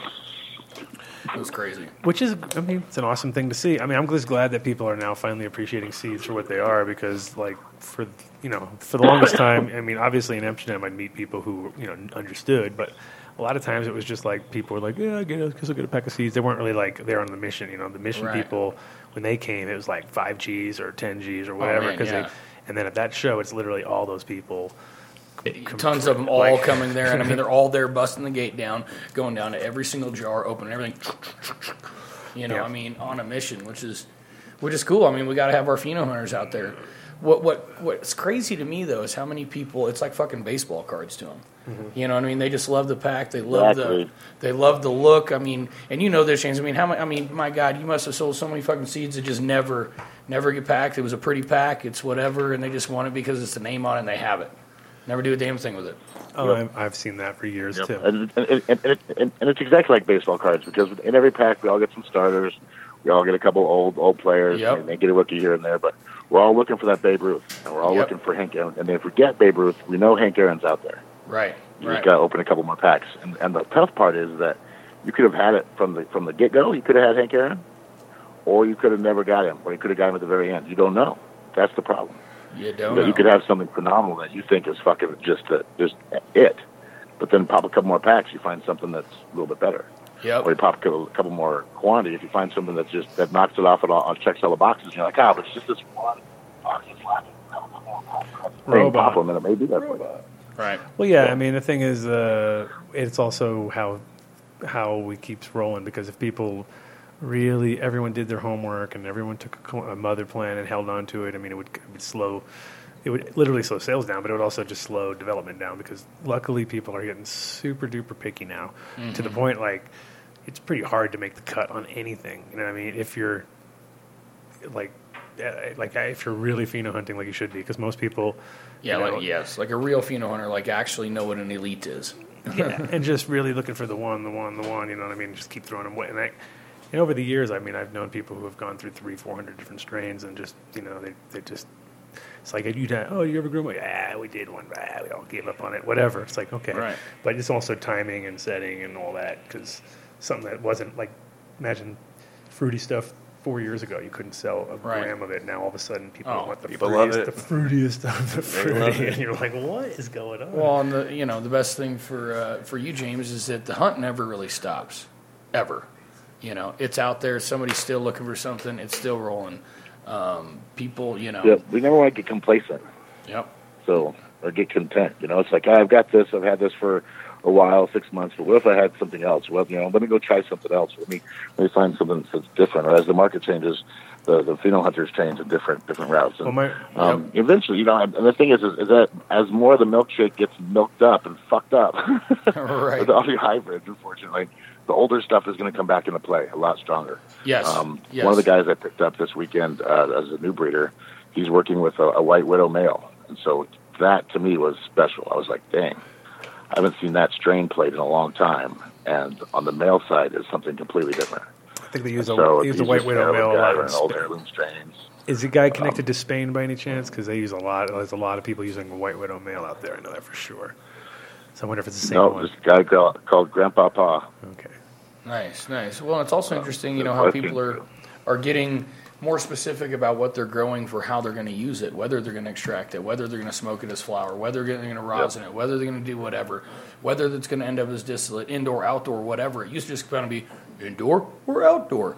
Now it's like, well, this is what I like as far as a fresh flower and how I like to smoke it, so that's what I'm Well, fucking well, the difference too, though, is, is like it's crazy because now we're actually talking about numbers that make a ma- make a difference. Like when you are talking about two, three pounds, five pounds, ten pounds, it doesn't matter. Whatever you do, it's just you know like you're not seeing the bigger picture. But when you're doing like thousand, five, you know, thousand, two thousand, five thousand, ten thousand, because you're looking at your overall year rounds of what you're doing. At that point in time, every little fucking point counts because if you could either upgrade your terps or upgrade your cannabinoid profile or upgrade your yield, any of those little things, even in the tiniest increment, is a pretty big deal at the end of the year. It's like, whoa, 3% on 5,000 is something, you know what I mean? Yeah. Compared to like, Absolutely. when you're just talking about 10, well, then you really want to get the most out of your bang for your buck at that point, so then everyone goes for the biggest yielding plants. Now, when people start thinking, looking at their profiles, they're like, oh shit, well, this has got 1.3% CBG, which is fucking huge, you know what I mean, compared to 0.0003. So then all of a sudden it's like worth growing that just for that, you know? Right, just for because that. you have 5,000 pounds to play with compared to if you're talking about 1% of 5 pounds is not enough to Do it. extract Yeah. anything. Like, Yeah. oh, here we go. reading with science. Exactly. What is this? Whoa, whoa, whoa. Come again?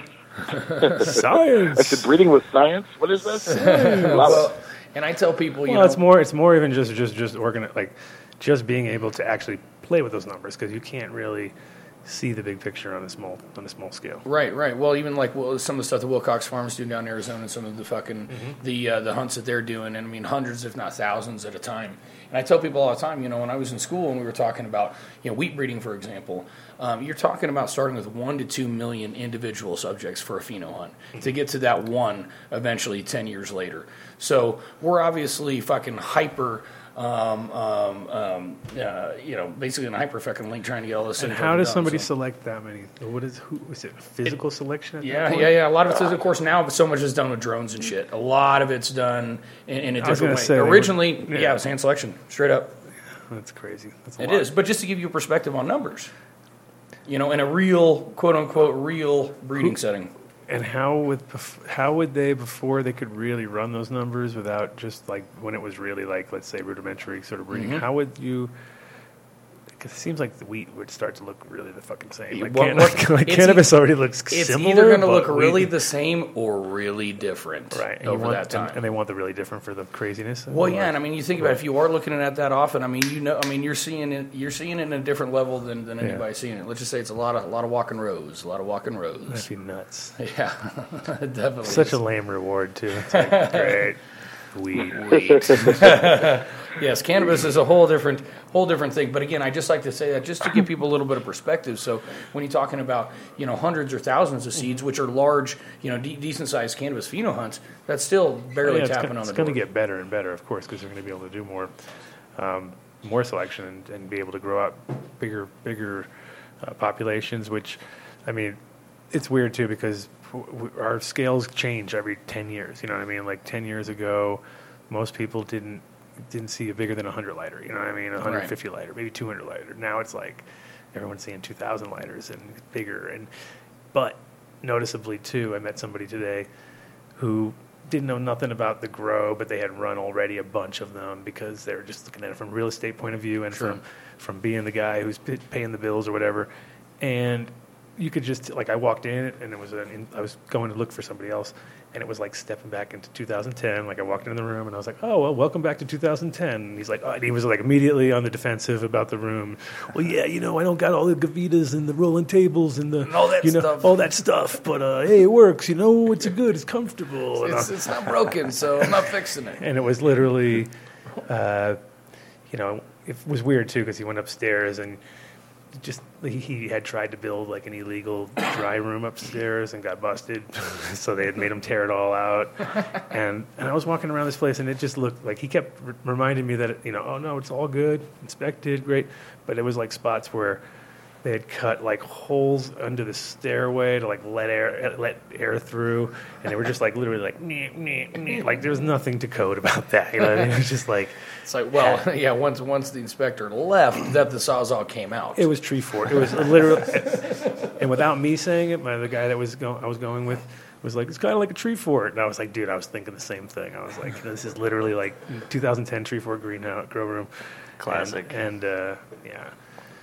So it was just funny though because this guy did not grow weed, and he was trying to explain to me how a real room should look, and it's like, yeah, even this guy who doesn't know nothing understands rolling tables, because you know, pretty much describing how every sterile new room would look. You know what I mean? Which is, in one way, unfortunate because it also shows you like anything that gets like that is is going to be very similar too. It's like, you know, famous guys here in Colorado who we know are good growers, but yet they're growing on tables in slabs because it's designed for that because that's what those things work best with, and kind of kills the you know takes again takes away the the je ne sais quoi of the pro- of the weed where you're like does.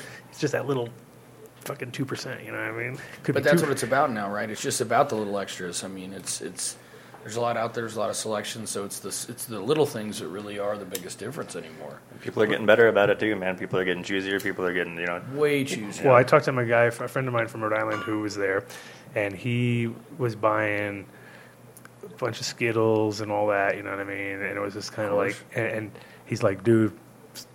I can't. This is all they want, you know. I don't. I don't even like to grow it. He's like, I don't even fucking like to grow it, Right. You know, but If that's what they gotta want. gotta do it. You know Have what I mean? yep. And uh, some of them, he's like, Dude, if I had my choice, I would have thrown them away because it's like they're not healthy, they're not just not happy plants. Yeah. Unless you really dial them in, I guess.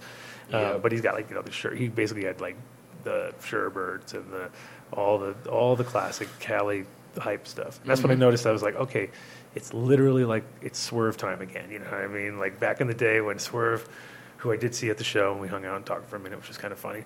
Um, but when when I didn't know who he was, I was like, who is this guy who's just like literally like posting shit about himself almost? It was like kind of like the like I felt that was going on. You know what I mean? There was something happening where it was like Swerve's the best.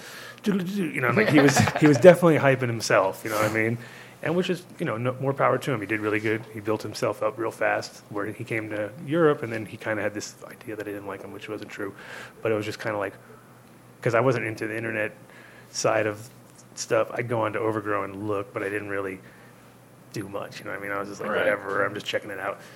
But in the but I saw how people were using it like a tool. Like, damn, I'm gonna get all these kids psyched up and basically just I'm doing. And that's kind of where we're at now. It's like noticeable. So you're like, fuck, I feel old. I'm oh, like Oh, walking yeah. around the show like, man. I gotta do all this hype stuff now. Like, I fucking post this shit. so much work, right, James? You know. It is, it is, man. It, it is. But uh, that's why I got a social media guy helps me out. Ah, Yeah, see? smart. You know, but, but, but I don't hype stuff enough where I would name my own company after me, though. So you know that that would be like over the over the top. Like if I had like James Bean Seed Company. You know. Yeah, like someone else already did with your name. That's even worse. Yeah, that, that's what that's what happens when you don't. What's when you don't hype That's yourself true. and someone else just steals it. It's like if I didn't call my show the Adam Yeah, Dunn yeah. Show and then some other dude's like Adam Dunn Lion or whatever. I'd be like, what? Wait a minute, that's my name, dude. You can't have You can't that. steal that. Even though your name's not officially James Exactly. Bean, I still definitely would give you the credit. So for the record, that's not my other website. Just for the record. Yeah, so when you're ordering website. seeds from him, which is lame because probably thousands and thousands and thousands of think that, seeds yeah. have been sold because of that. And nothing you can do, Well, bro. people just they hear good things about James Bean, then they go like, "Oh, okay, well, it equals this," and I'm like, "Oh," I'm like, "No, no." So we have no strains alike. Like I eat. Yeah. Basically, it gets my flack, if you will. Like I don't carry those other guys for certain reasons. You know, there. but we have we have we have no strains common.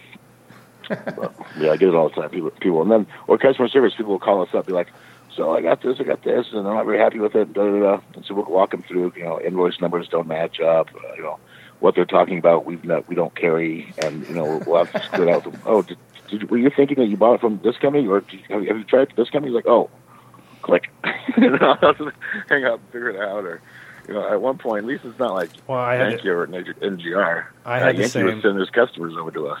So. I, I had the same forever because of THC seeds from Canada. Which I was like, I was like, Oh. so many times people send me like a message. "I ordered seeds from you like three months ago. I'm like, what are you talking about? I'm like, I don't want send seeds in the mail. So what are you talking about? And they're like, oh, oh. THC seeds, right? And I'm like, no, TH seeds. And it's like, Oh. "Those bastards. Bastards. and many, many times I've been quoted, and people have put THC seeds, in, so I know they're getting full full credit for everything I've ever done. Without me, no, not everything, but a lot.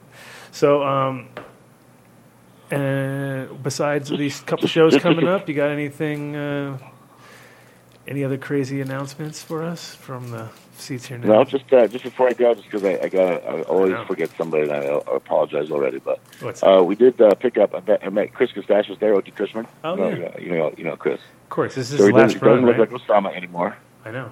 Yeah, he doesn't look like Osama. It's completely different. I was like, dude, what happened? Uh, He, he picked You- up his last his last stuff. Thing. Did you pick up his last of his last Uh, before he goes course. corporate? Before he goes corporate. uh, and then and then he uh, and then he introduced me to a friend his named Keith Sweat. Oh, I know Keith. which is a pretty cool name. yeah, so I picked up uh, about 50 packs from Keith Sweat. Keith. So we've got his stuff that'll go on the on the site next week. Uh, we've also got uh, all the new Relentless stuff. Uh, shout out to Relentless for you, you won Strain of the Year this year with the Elmer's Glue. Um, back on the panel uh, when you guys were in uh, at the Emerald Cup, um, Breeder of the Year went to Archive.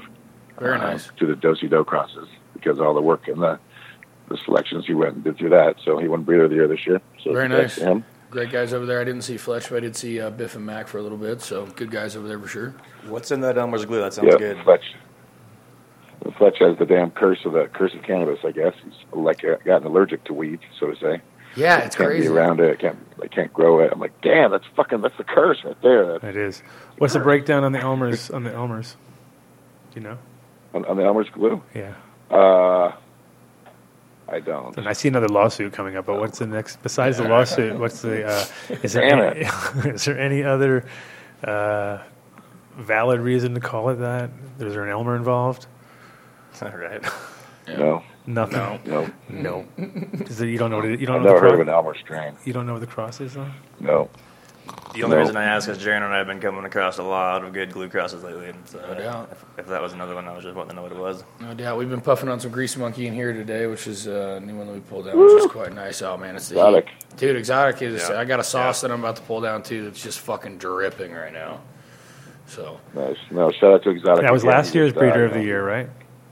I believe so. That was last year's breeder of the year. yeah, See? no, those guys, Yeah, they got and the you- fucking heat, man. And you can't win twice.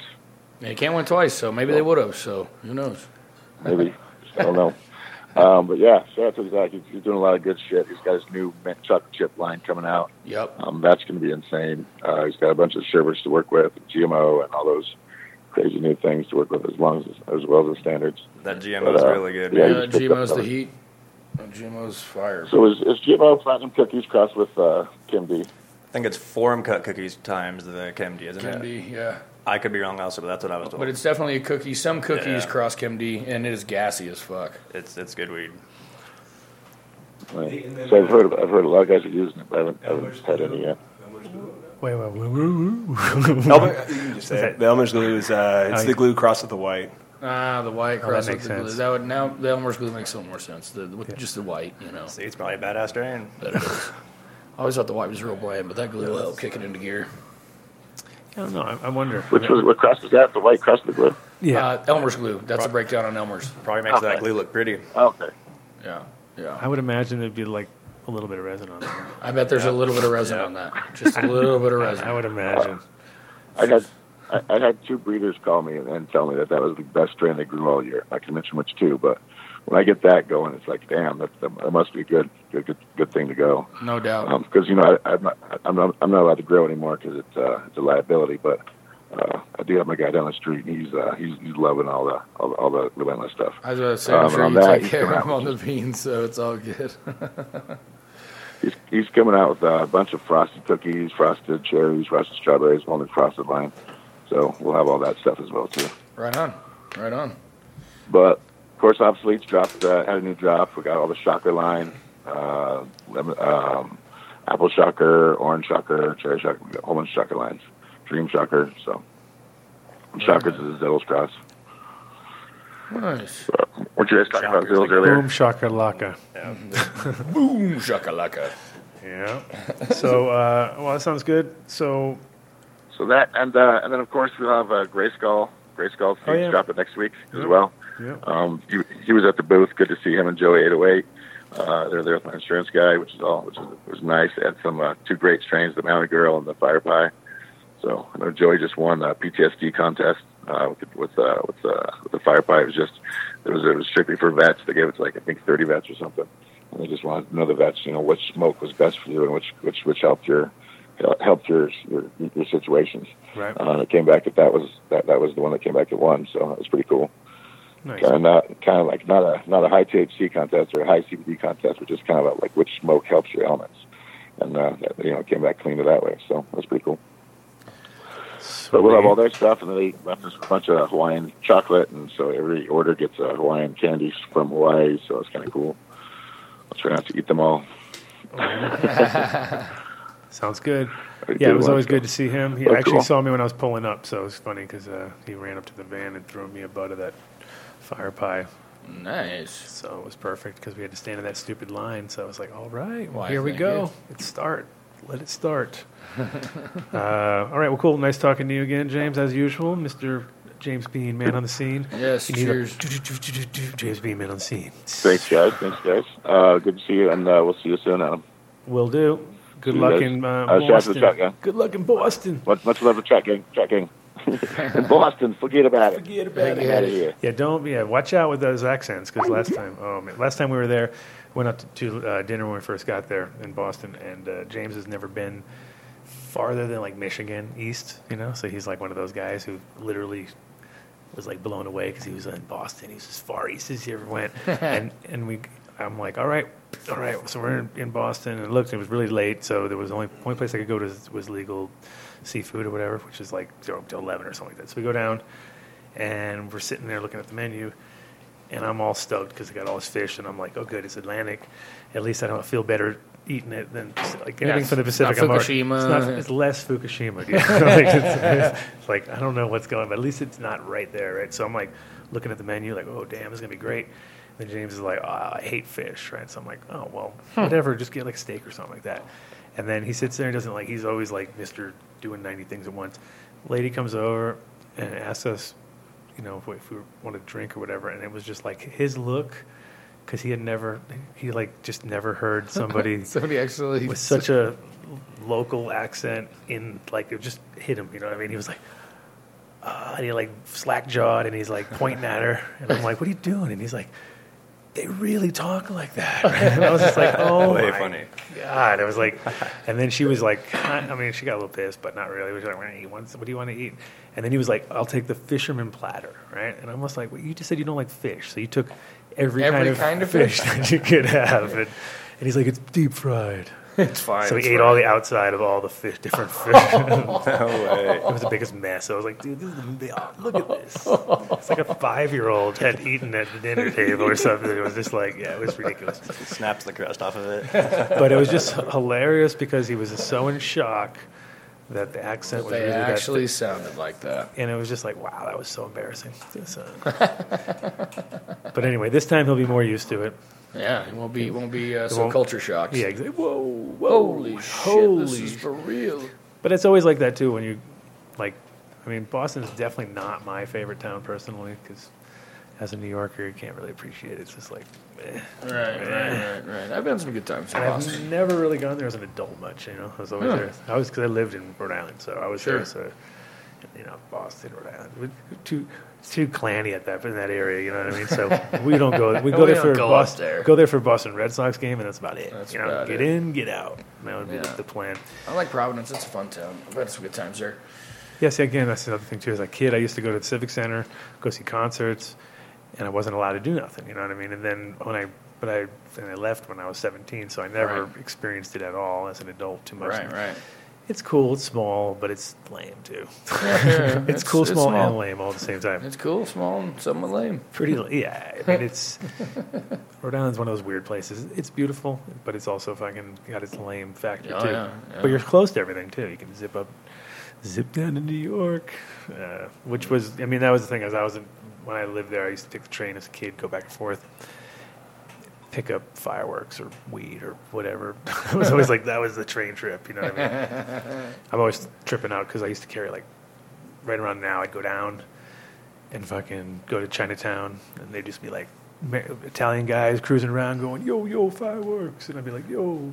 Over here, you know, I'd, I'd have like a hundred bucks on me, have it all in different pockets, you know, be like, "What you got?" You know what I mean? Go and they drag you to the back alley, and they have all the fucking fireworks stacked up, like Yes. blockbusters and M80s and all the illegal ones, and I'd be like, "Yeah, I need like those, those." And I just went for the dynamite shit. I didn't go for anything that had any colors. boom. No color. I didn't give a fuck. I was like, okay, the biggest rockets and the biggest bombs you got. That's all I want. That's all I want. And I'd load up, and my mom would come and sometimes cover for me and make sure I can get ripped off. Because a couple times they try to rip you off because you're a kid. You know, they'd be like, they're like, "What are you talking about? It says fucking this. Hey, get the fuck out of here!" And then I go tell my mom. She come back and they're like, "What?" And they'd You be trying like, to rip "All the kid off? all right, all right, fine. Here's the amaze. Yeah, yeah, here you go.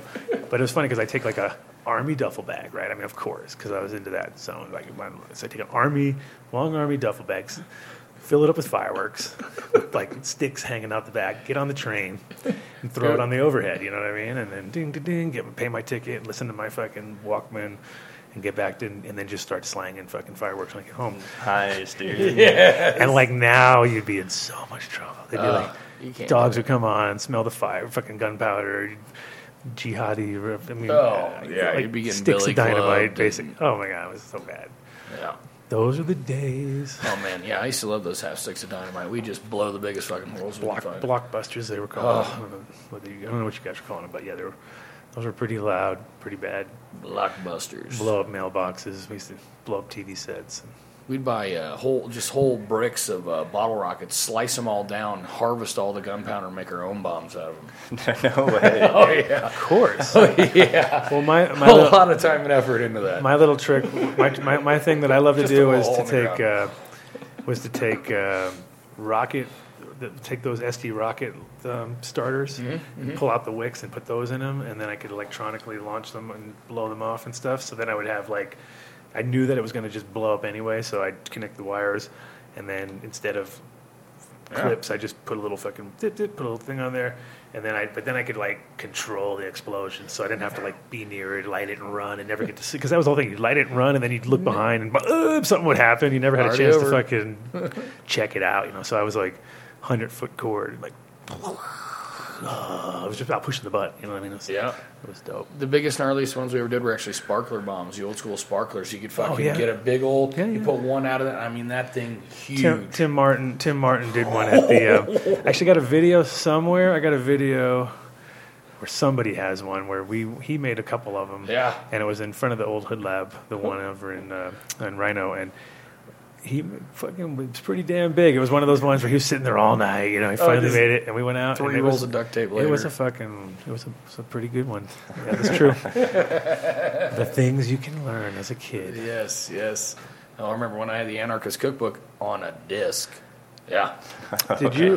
There's a guy. There was a documentary about that. Did you see the documentary about the Anarchist Cookbook? Yeah, it's on Netflix. I forget the name of it, but it's pretty good. It's like they basically interview the guy who wrote it, and the guy who wrote it, he just wrote it. You know what I mean? There's a lot of shit in there never tested. He just went like, "Fuck it, burp," you know. There's I no- bet this works. this will work. You know what I mean? And then, what, people did it? I was like, of course people did it because you wrote it and they thought, yeah, that's how you make napalm. So they went out and did it. And he's like, oh, I guess I should. Uh. And a few people, got, you know, obviously people got killed along the way. And there was definitely like his book was found at many murder scenes. You know what I mean? It was literally like the Damn. the the book, and everybody had a copy if or a piece of it, or I had I had photocopied bits of it. I was making napalm. I was doing all those Oh yeah, stupid man. The things. I was- sticky gas. The, I've never seen it somehow. Oh what? Never seen What that. is Oh, wrong with you? man. You've what's wrong with Man. you kids? Holy crap! Oh man, I I feel like I'm missing out. Yeah, yeah, yeah. It's out, dude. It's been pu- it's been reproduced. Now it's easy because now you just go online. It's there's definitely It's copies. still online. Oh, there- oh yeah, oh, there's gotta be. Yeah. of course. I mean, And it's yeah. simple stuff, but it's like styrofoam and gasoline. Now it's napalm, sticky fire. sticky fire. right? pretty much, pretty much. Oh yeah. And he's got some. Some of those recipes are pretty. De- and like, yeah, it's all about like uh, how to kill people and you know, fucking Oh, yeah. Booby traps, and it's pretty awesome. Yeah. Yeah. Yeah. yeah, yeah.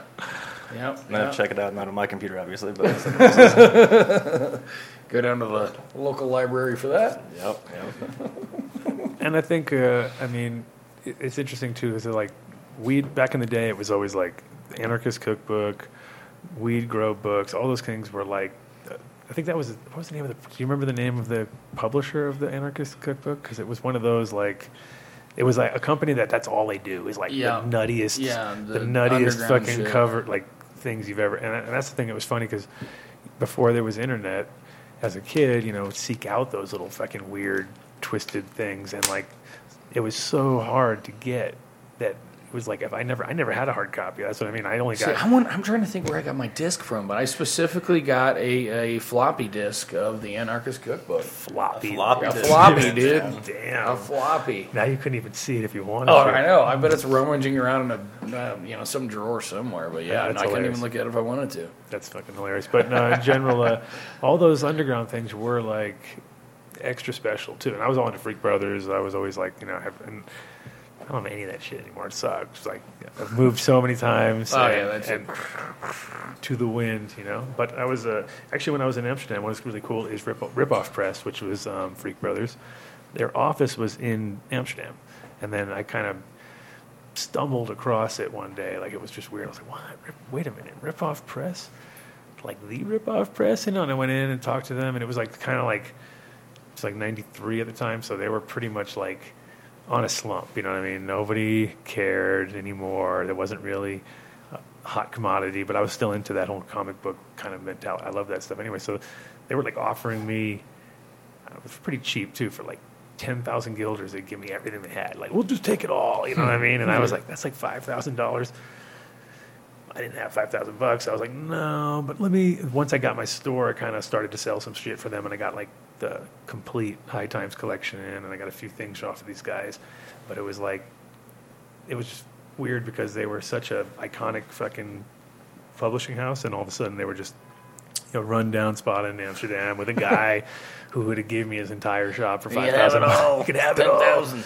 And I was like, and I mean, I wish I did now because I'm sure some of that stuff, it, each- you know, individually will be worth something. Because I think now that people of my age are at that point where that's like nostalgic shit for us, Yeah. you could probably pull some Probably- hand, pull some heartstrings there. You'd be like, dude, like Doctor. right do you remember Doctor Atomic?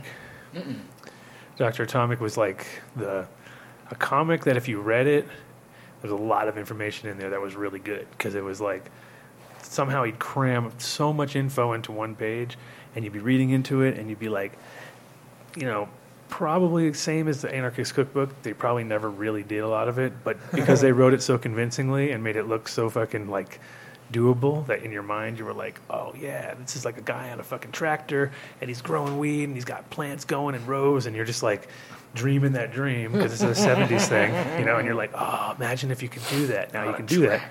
But but in general, it was uh, you know, kind of like the they'd even break down little like cardboard how to like take like a piece of uh, toilet paper roll turn it into a pipe and turn it into this and he kind of like that was his whole thing because he's dr atomic right? So he teaches you how to how to smoke weed from hash oil and how to do oil stuff and you were just like if you looked at it now it was like the same as um do you ever seen i think it was r gold or was one of those i know it was gold. I don't know the first initial but it was the making oils and stuff. It was an extraction kind of the first little skinny book. Or Yep. D Gold, D Gold, D-Gold. D Gold. And those, if you read them, it's like they were on point. They just didn't know how to fucking smoke it. It was weird. Like if they just somebody even figured out how to smoke it properly with a rig or something like that, or like Right. instead of just like smearing it all over papers, is what most of the people did, and it was kind of like Yeah. gross and. Never really, never really worked, you know. Yeah, exactly. You're like, ah, it's a big mess, but Yeah, sounds cool.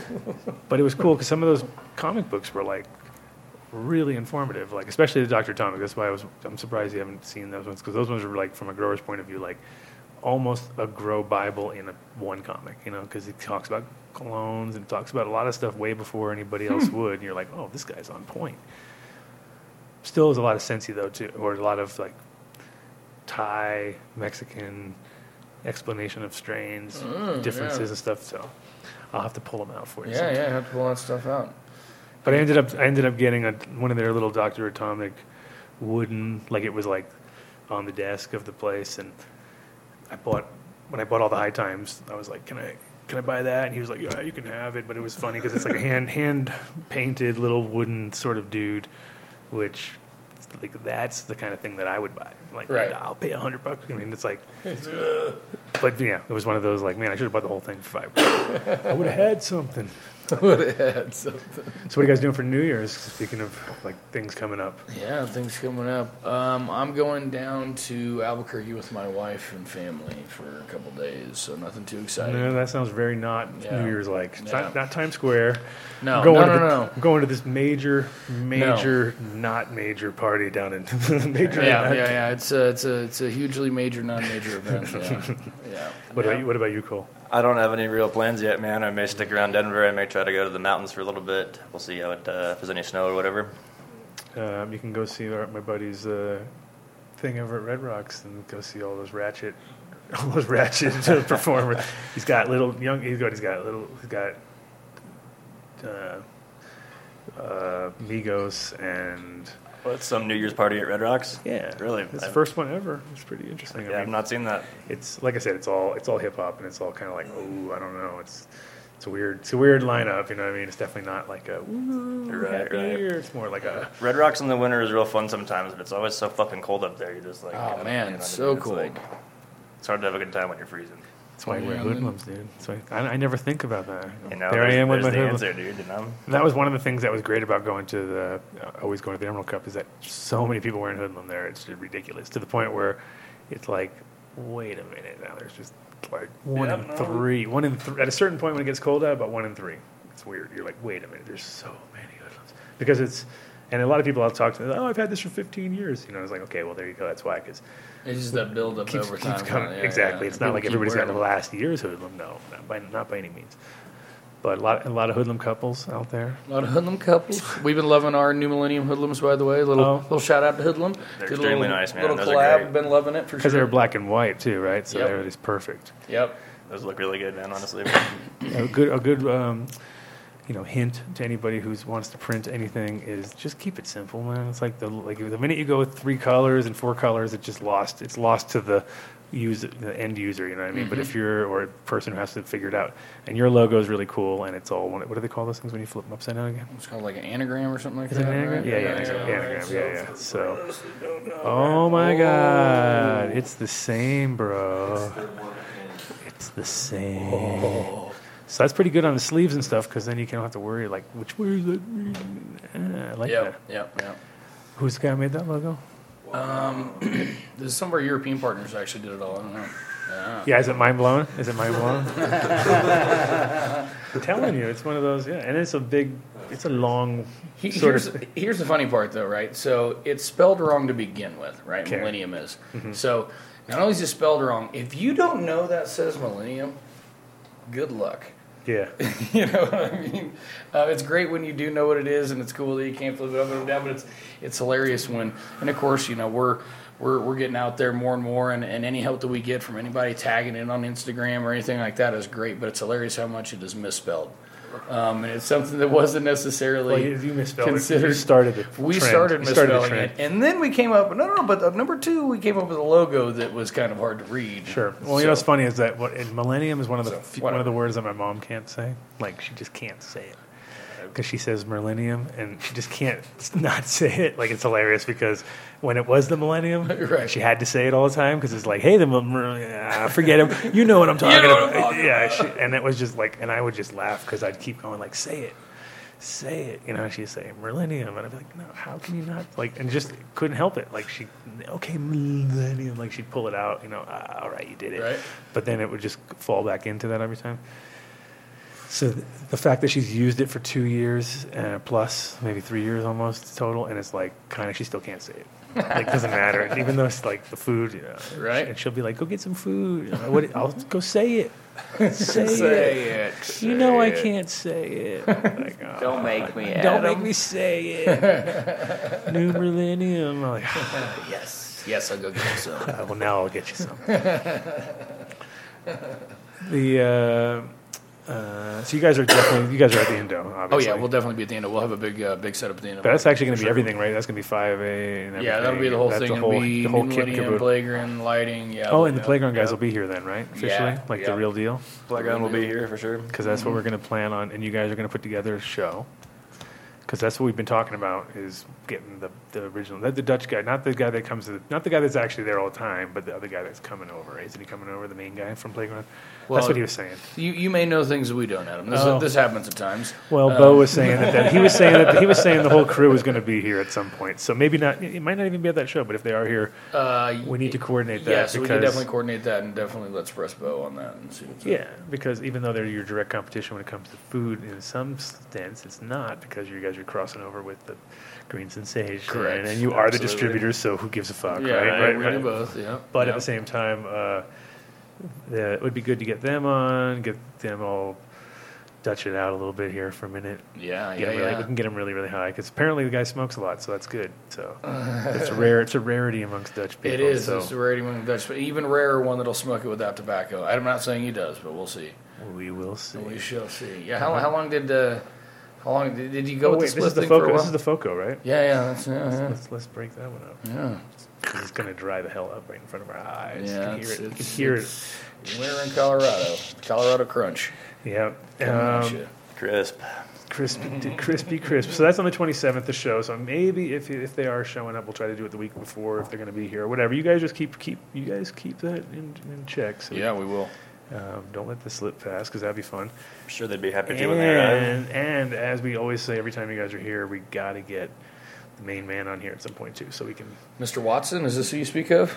Yes. Mr. Neil Watson? Yes, Mr. Neil Watson. I would love to get him on the show just to, uh, you know, well, congratulate him on the product, but also to get some inside scoop on Yeah, be some of the press him a old, little bit. especially some of the before the, you know, the old school stories because those are now now those are becoming more interesting as They're becoming much more interesting. No, it's it's true. He and he does he does have some good stories. Having been at GH for what twenty two years or whatever. He's uh, Yeah. and and just you know one of the uh, Well, original the funny, guys and- running around. And the, the funny part was is like you know, and that's why I like to talk to him because when Larry, his boss, was, um, you know, really like kind of still man on the on the ground and dealing with Mhm. everybody on the daily ops and all that stuff. You know, uh, his one of his main guys, customer wise, moved to Amsterdam, and then we were, then I became the distributor for a little while. So it was kind of like, and that was in the mid '90s. So I'd like to hear the stories from the other side. You know what I mean? Because Sure. I know for sure what happened on my side, and I, I didn't even work through them directly. I worked through the French guy that was their European distributor. So, Sure. and I'm sure right away he's going to go, "Oh, that guy," you know, because he was That one. Of, he was definitely one of those deals.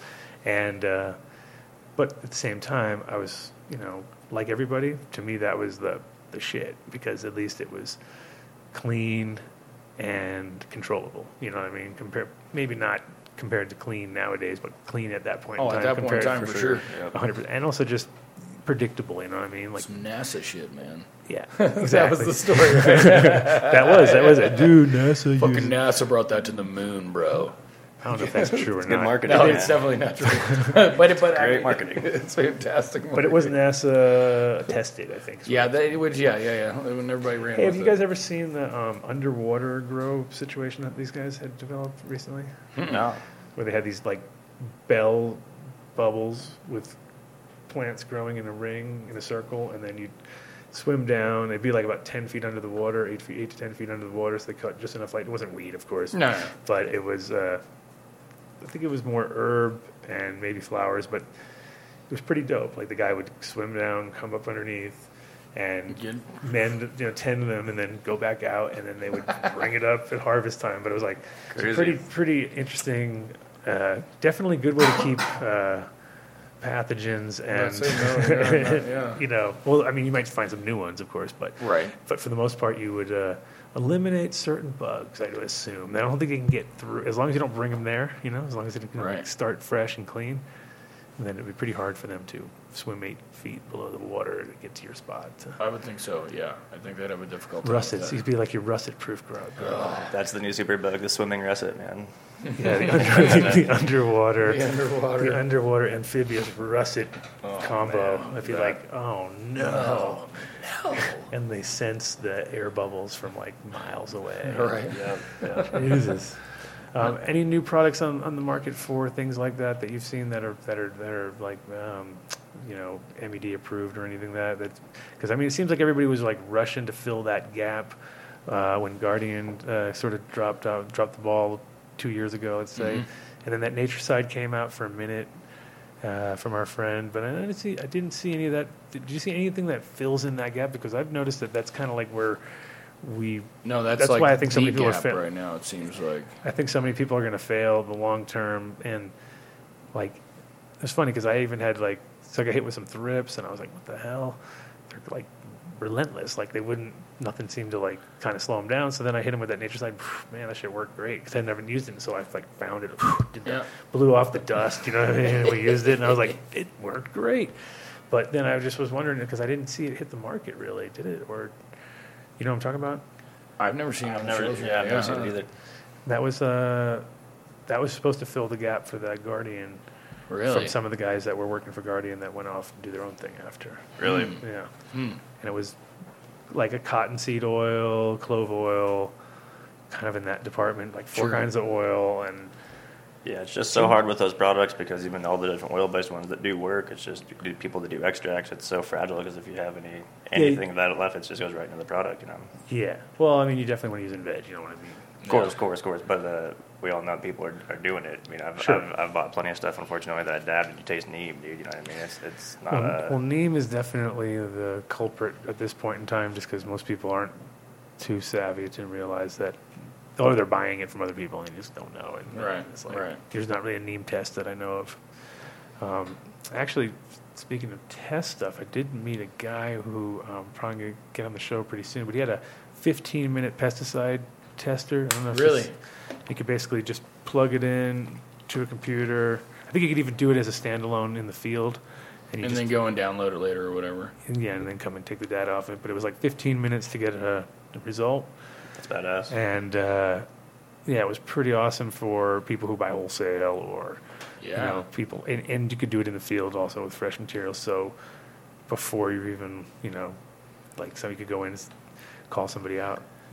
Yeah, no, and that, honestly, when I was at the Cup, that was some of the coolest stuff that I saw. I mean, of course, we see the same kind of stuff recycled over and over and over again, but the uh, the quick test kits uh, was some of the stuff that, that seemed to be coming out a lot more. So whether it be for pesticides or um, THC or whatever, I had one done on uh, on this one on the Sage, and uh, ten minutes, boom, got uh, didn't get a full profile back or anything on it, but did get a uh, uh, um, uh, full THC profile on it, which is cool. So that was nice. Those were fun to check out. Um, and it's nice to be able to get it quick like that. That's for sure because uh, you know all that testing is obviously taking taking time uh, in years past, but all that shit's getting a lot faster. Yeah, the industry needs more products like that too, man, to keep people from you know just being poor gardeners. It's like Just stop trying to band-aid everything and, and spray things you shouldn't be spraying, and just don't have bugs in BM, You know. Yeah, I mean the key is to start clean and you'll end up clean. It's really hard to start dirty and fight your way through it, and you know what I mean you're better off just to start over again. Oh, it's the Instead of- classic, man. People flower plants that have mites. You're like, it's it's not going to work, man. I don't care how many Yeah, times you spray, already what you're running, spraying. It's not going to work, dude. You know? Nope. Yeah, no. If you have, it, it really depends on like, if you can get it down to uh, a plant with, it's usually the medium that is the problem because it's like if you transport, if you transport just the tiniest amount of soil in from one place to the other, that's where you almost guarantee you're gonna have a problem. If you're gonna know have what an I mean? issue, that's if where it's anything, from. if anything, you're gonna be doing fresh cuts that have that are then quarantined and then inspected, inspected, inspected, and then released at that point. And if you can do that, which most people don't, because they just I put it in with the other ones, and then it's like it's over. It's done. Let it you know what I rip. mean? So in general, if you can just follow those certain guidelines, which is hard because a lot of times people are under pressure, they're trying to, you know, maintain small space, whatever.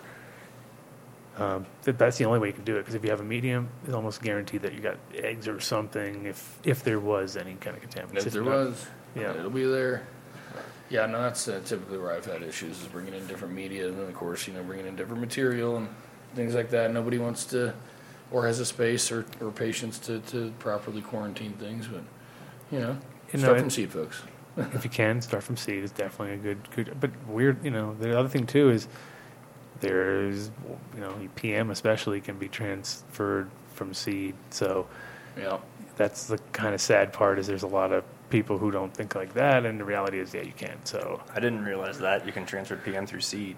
If yeah, it's if if it's, it's con- that, yeah, 'cause you can have it- that fucking bad, which it has to be really bad. Now, most viruses, which PM is not a virus, but most viruses will not. You're, you're cleaned up basically through the seed process. yeah but it's just more of an ex- it's not an internal as an external thing so it's still like if it came from pm room and it hasn't been Right, treated right, in right. any way shape or on- form it's on it can, seed it code. can literally outside Yeah. seed code. Yeah, gotcha. it's not inside, so it literally can like, and that's what that's what sucks is that you know, who knows how many times that's happened. You know what I mean? Oh, and, then, I mean, and I've seen it where you get seeds from that seem like either they're either they're just super not resistant and it was already there and they just got got it, or you know possibly it could have came with it. But but yeah, it's it's one of those.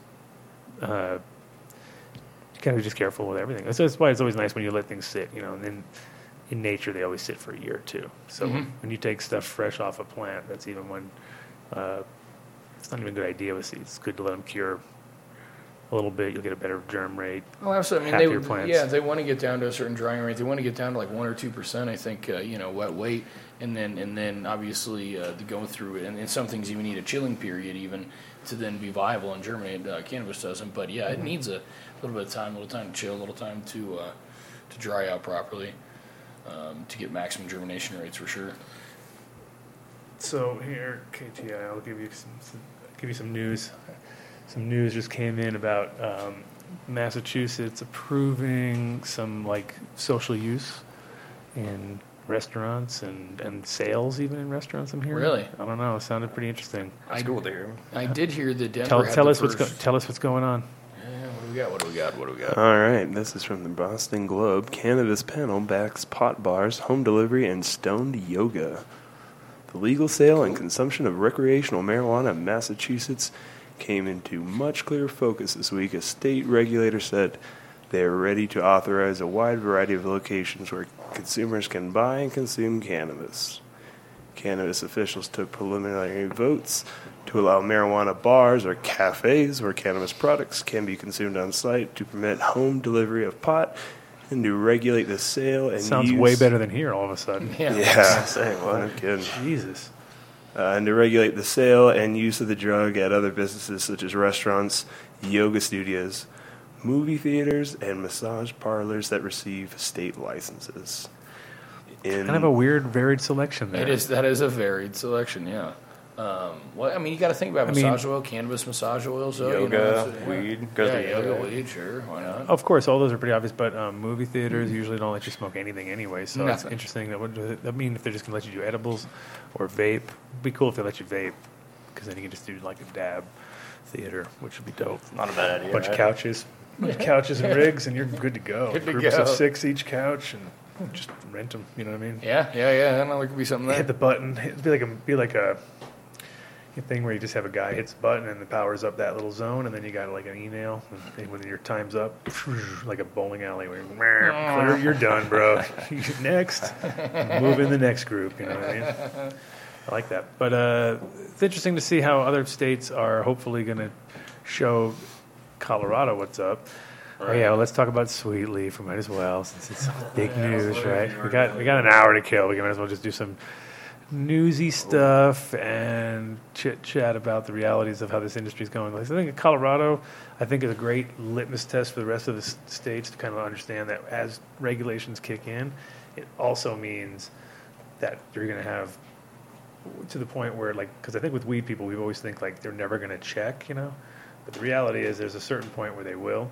And right now, some of the checks are things like what these guys got caught for, which is looping and uh, what they call smurfing, which is going from all this different shop to shop to shop to shop.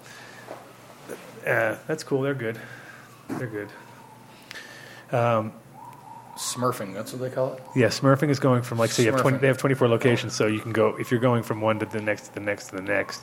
That's smurfing. If you're going looping, you're going back into the same one. Right, right, right. And right. so they got caught for both. Um, and Smurfing. and Yeah. to the, it sounds like some weird sexual thing. Of course I know, of course, right? Donkey punched over here. Smurfing, dogging, bunting. It's all, it's all fucking crazy. But in general, the uh, you know that's a pretty big deal because they were pulling fifty-two million or something in a year, right? So Right.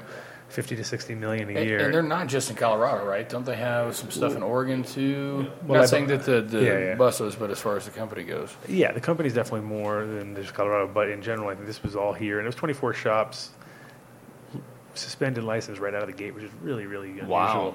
Usually, that kind of stuff, it's usually like, I mean, when they're talking about only, I think they arrested like 13 bud tenders, I think I just saw. there. 13 total yeah. Yeah. so so i mean it's you know it is one of those deals where you know that if, if the bud tender tells you come back and uh, you know go out and come back then that's kind of like you know that is against the lights breaking that's like a Right. compliance and i think if, if you're running that big of a company i mean you got to imagine if they're allowing those kind of sales it's when they start to retroact and go backwards and look at that from a realistic point of view that's a ten million dollar deal in the end, I believe. You know what I mean? I can see hmm. them getting fined upwards of ten million probably in the end, just because, and some people going to jail and whatever, just because it is quite a lot. Once you, kind of like we were saying before, like when it's a when it's a small grow and you fuck up, you you fuck Couple up percent's small, not a big deal, right? And and exactly, and then they can look back and say, oh my god, but you have, like, you know, obviously grown this amount, so when we're looking back at ten thousand, here's a fine. But when you start talking about ten million dollar fine, that's enough to put somebody down on their knees as far as the company goes. And so I, I'm expecting to see is that they're going to end up selling off a chunk just to save their asses because there's no way to. Yeah, how do you come back from that? Run if you 20 really get hit that hard, yeah. So what did they do 24 exactly? They were just selling more product than they should have per day per person type of thing. Yep. Okay. But they're but they're treating that like like basically like they were selling it out the back door. pretty much like you're selling out the back door at that point because people were coming in and buying them basically a pound a day. You know what I mean? Uh, I got So it, I you know got you could have you know now to say so it's come go, and so just that start is getting boom, boom, diverted. boom, boom. So that is obviously getting diverted to the black market in their clearly, minds. clearly, in their yeah, minds, Clearly. which it, which it is. Yeah. which it is, you know, and we're not, you know, but, but at the same time, it's uh, yeah, it's very hard. I mean, it's yeah, it's a hard one. It's like you can definitely see that one being a, a tough one to come back from, just because the uh, the fines will be huge, and, And then they're going to make an example out of this thing. It it seems. you Yeah, know. especially right now, this time, they're not going to be cool with that. I don't think. Yeah, I don't think so at all. so good luck with that one. But no, it is a it's a it's a pretty pretty heavy blow just because it, it is also like they were trying to be one of the bigger, more compliant companies I think out there from their appearance. You know what I mean? Right. Obviously well, not by practice. What's going to be interesting with something like that is, um, you know, who's advocating within the company for something like that? Because the bud tender, at the end of the day, he ain't getting shit out of it, or she's not getting shit out of it. You know. So is it, uh, you know, a performance thing? So I, I'm just curious. You know, it's like, at what level did it come down that it's like, yeah, we're going to be, we're going to be okay with that? What? Well, but like, what about alcohol though? You know, like, why Sure. can you you can go home with a trunk full of bottles if you want Sure, to? you no, know no, what I mean? and So, like, we could talk to morality about it all day, but let's just Right. focus on what the actual law Sure. is, and and that's and whether it's right or wrong. Fuck, who who cares? Right. But the reality is, you're only supposed to get X amount a day, and if you allow more than that, you're you're breaking the laws that, that, that we set for. And again, I'm it's they're arbitrary as far as I'm concerned. It's like whatever. Well, it's like it's like um, when people look at the 64, how it was written, and they like to twist it and, and, and put it into their own sort of court. I mean, there's like people who are saying that we can't have a social use because it's written in there. Sure. Because they're reading it different than we're reading it. They're saying like any business you can't. Mm-hmm. You know, it's like no, no, no. Wait, you know, like yeah, it's, it's how you're looking at it. You know, Right. and, and right now. Um, it's pretty obvious if somebody's because like we know examples like right away like i was like oh well, i know somebody who does that. They they go in and their wife goes in and then they go back and he goes back in and then she goes back in and they get a quarter pound each time so that's a pound. And then you know that goes to wherever. And so probably there's hundreds of them you know what I Oh, mean? I'm sure. But and again, my question is, why would me as the bud tender be okay with that and be like, well, I'm not gonna get fucking pop for that. I don't give a fuck where, where you get your shit. You're gonna get it once for me, and then get the fuck out of here. yeah you know. it what has I- to and that's what it should be and that's the problem is that so somebody. So, so, so my point is, who was benefiting off that? what I was- Oth- yeah, yeah. Other than you know, was was it the management getting a performance bonus based on, on monthlies or something like that? could be It's it's, a little bit sounds like the um, wells fargo the wells that. fargo deal right, right, exactly. like where they were like they got they made everybody so competitive that part of it was like to scam people out of more money just to make you look good Right, and it was like because i got pulled into that fucking deal You where- did? yeah because i went in to open up an account and i had two businesses and all of a sudden i had eight accounts Hmm. Like, what the f- because i had like four for each business and they had basically opened up four cards under i was like what is going on here so all of a sudden i got all these cards in the mail and i was like how do i have eight accounts? Like, how do- you know and it was just like because they told them you know you get more things. So basically the, the girl was like talking to us and we were both me and my wife were like okay. She's like yeah you should open up one for this and one for that and then do this. It'll be much easier for your taxes. And we're like whatever you know what i mean? And then all of a sudden it. you know we left there with one little card and then all of a sudden it was like chink chink chink chink in the mail. And then every month we got dinged 50 bucks if we hadn't moved 150 bucks through those accounts. Right. so i was like getting No way, dinged Oh, like yeah. i was getting dinged so many times that in the end we had to like go back. We had 43 overdrafts or some bullshit because of that you know what i mean? And Right. it was like that's like 1200 bucks in overdrafts you know? So we had to like get them all we got them all taken off because they knew they were in the wrong because we just we figured it out and then all of a sudden we read it you know then it was on the fucking news. So it was like oh shit we got it's like we got catfished or something you know? We just got fucked by these right, guys. Right, right. and uh Well, and it'll be it'll, it's going to be interesting how this thing's going to play out because again, they got the 13 guys at the bottom who didn't benefit at all from it, but somebody did up top, and for sure they're going to be saying who it was. you can bet on that. Uh, it ain't stopping at 13. Well, yeah, especially if they're looking at. They said they were looking at um, the last year. Right. So, you know, I can only imagine that there's been multiple people working over that last year at different levels and things. So, it's gonna be it's gonna be a, a very much a um, for, you know an example that's gonna be scare the fuck out of a lot of other people. I'm sure Buddy Boy and everybody are tightening ship. Like, make sure we Yeah, don't because I mean they got caught selling straight out of their fucking parking lot, right? I mean, so Right. so Really? I didn't hear that either. Damn. oh yeah. Oh yeah, I heard about that, yeah, yeah, oh yeah. yeah, oh yeah. But yeah, And, that's the thing is we know from a fa- from our side like we all came from figuring out everything to the hilt. You know what I mean? Like Yeah. if they'll let us go an inch, we're gonna go fucking as ten inches. You know what I mean? Didn't matter Right, what we do because that's how most of us operate. Just because we're all been coming from the from the underground or you know trying to make our way and trying to uh, get the most bang for your buck. You know what I mean? That's kind of the way it's always been because you're you're limited on it's like you can't claim taxes on it or nothing. So it's not like we're so if you're going to buy something, it's not like you're you know you're basically get the best because you know it's like there's no point in doubling up. You're not getting any of your tax money back. It's all like you better have it operating as much Right. as possible, better than like oh I got it cheap and I got some some you know no it doesn't work.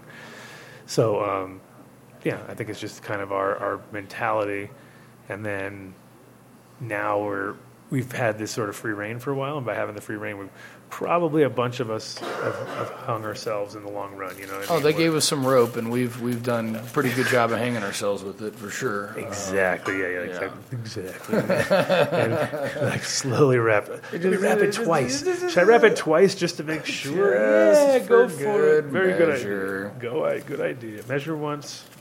measure twice so I can you know, do it once. But the um, yeah, the industry is definitely going to get shook. And I always tell everybody too. I was like, you know, the more legal it gets, it just means the more trouble you can get into because it's Right. not like this small time trouble where it's just a you know possession charge or whatever. It's like all of a sudden it's a fraud charge or it's like a you know a, a ten to twenty year federal Or a ta- you know a tax charge or something like that. It's like you know I always say, what did uh, what did Capone get taken down on?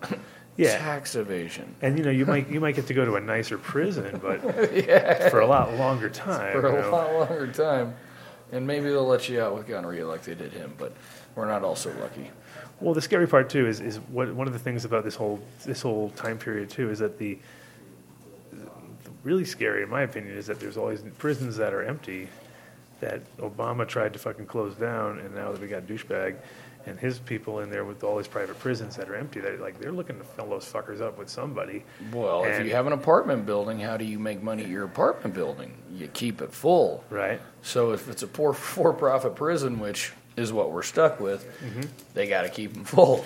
And it's scary because you know the ones that they, they don't really want to fill them up with real criminals because that's like work. Oh, It's that's that's hard. It's way easier to fill them up with like nonviolent, you know, like cannabis, especially, and if not, you know, uh, low end, low hanging fruit kind of uh, thing. And but when it gets to the bigger crimes and the you know the higher, the ones that actually make money, then they're all just protected. So it's, you know, it's a classic example. But right now we're in a crazy thing where these guys have empty prisons. They're looking to like salivating at you know the idea of recriminalizing stuff that's proven to be very good for the you know like the the crime rates. They'll claim they go up and they go down. You know, it's like Well, even just recently, didn't they come out with that saying about teenage drug use in, uh, or, or specifically teenage cannabis use in Colorado has gone down since legalization? Yeah. and it's gone down every single year. Um, it's but it's been reported that it's going up. Of course, you of know, course. by the by by plenty of different news- goddamn fake news. fake, hell, hella fake news for sure.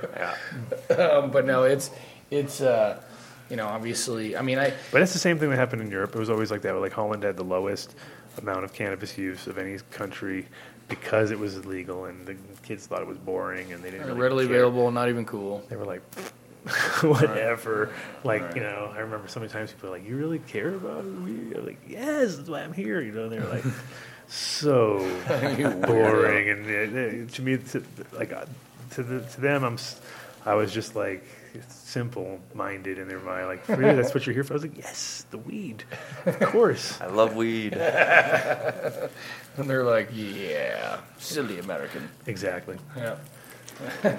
silly American. So, um, No, it'll be it'll be interesting. Uh, well, and we never want to see this cat get put back in the bag, and I just can't imagine it. You know, having been on this side of it, It for so won't. long, It it, will never completely. It, it can't. But but you know, wh- where's the pendulum at right now? We don't know. You know, where, where's it swinging? Is it coming back in the middle? Is it going back the other way? Who knows?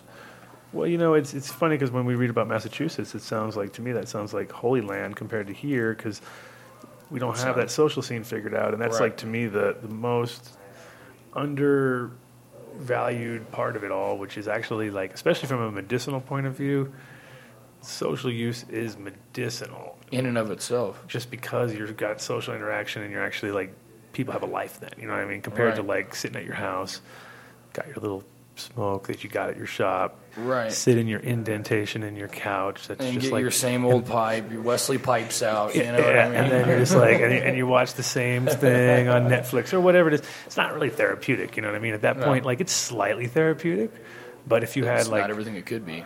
ten, if you were out and about or just in a social environment and you were like you'd smoke half as much and get twice the effect. You know what I mean? As far as like, Oh, we, we've like all done that. benefits. Where you're sitting there and, and you could like literally smoke enough to, to kill a mammoth, and you're like, I'm not fucking high. And then you go out and you're with the right people, and you take one or two rips, and you're just blasted. Yeah. And it's just it's so situational in that Mhm, way. mhm. And I think you bring up a really nice point, actually, Adam, in that you're missing out on on part of the therapy and part of the medicinal aspect because you know it's it's that whole laughter is the best medicine kind of thing, and Mhm. people keeping people socially plugged in. Like I can think of a number of people that are, you know older folks that definitely are not comfortable about being out in society uh, and, and, and using cannabis and even knowing that you know they're in places where you can't be open about it and so they can't socialize with cannabis at all Yeah. it's it's like you said it's their little pipe and their little routine and their little you know and they got their little fucking 1970s grinder that has actual nails in it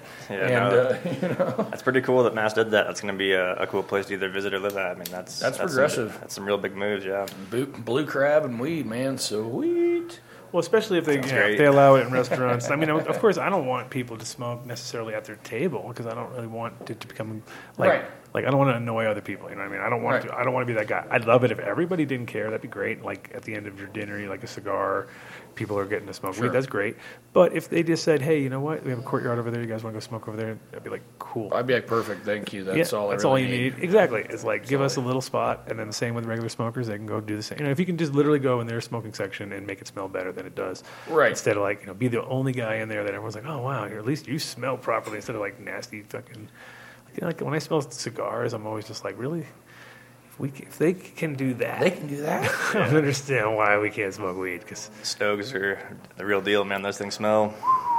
especially when you see them at like a trade show or something like that, where it's just like, really, like, ah. come on And on top of that, the fucking vape pens are just nuts nowadays. As far as like people who have those It's mammoth, the massive ones. The- yeah, the- exactly. whatever that It's like fucking a- thing is. It's literally like one of those old school batteries, like just oh man blowing see- clouds, dude, dude, just ripping them.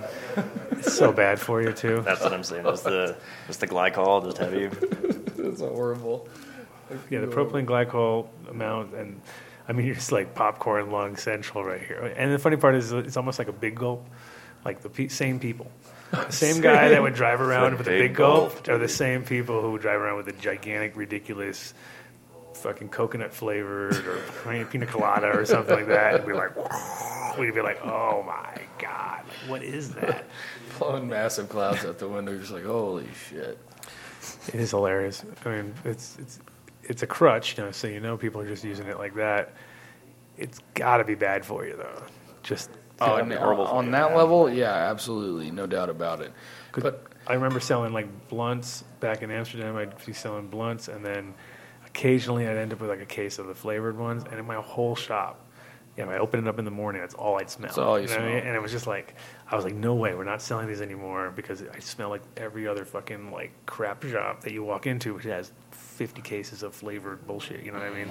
And now your people are concentrating them into into their vape pens. yeah, And to me, that's like, oh, it's just such a fucking wrong, unnecessary thing. You know what I Yeah. mean? And unfortunately, it's like no one's really paying attention. Everyone's just like gobbling that shit. it's okay. It's not smoke. Just vaping. It's better than tobacco, and you're like, I don't know, dude. I think it might Like, be. We have a lot less experience with it as a society. That much I can tell you. We got a lot less of a track record with all the vaping. We're not really sure yet. Yeah, it's just it's weird because, I mean, it's funny. I have a vape pen here, even just like I don't use it, but whatever. I use it to pack my joint. I was like, that's, that's what it's useful for.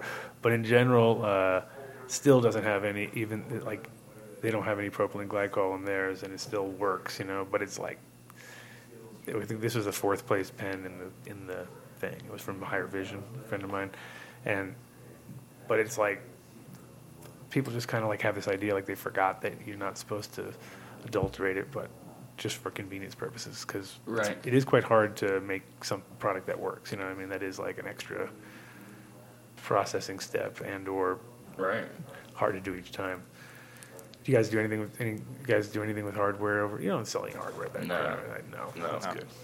'Cause I think that's one of those pitfalls that a lot of people get into because technology is changing so fast. By the time you get it, it's already like like I, it was funny. My friend had the ones with the with the with the ball on them. You know, the old school ones, and he, like someone he had ten of them to sell. And I was like, man, those are like antiques already. Like nobody uses those anymore. You know what I mean? Because you have to like load those fucking ceramic. And that was his was even like ceramics so it was a little newer, but still, Not um, new enough. It's pretty funny how quickly those things change because Like those were the hot. said. They were the hot item about three years ago. Oh man, and that I mean, I even just a couple years ago, you, you did used to be able to like roll around with one, and nobody really knew what it was, and it was kind of cool to be able to do that. Um, now it's like shit. You could be smoking one with, with actual nicotine. Everybody just assumes it's uh, it's cannabis at this point.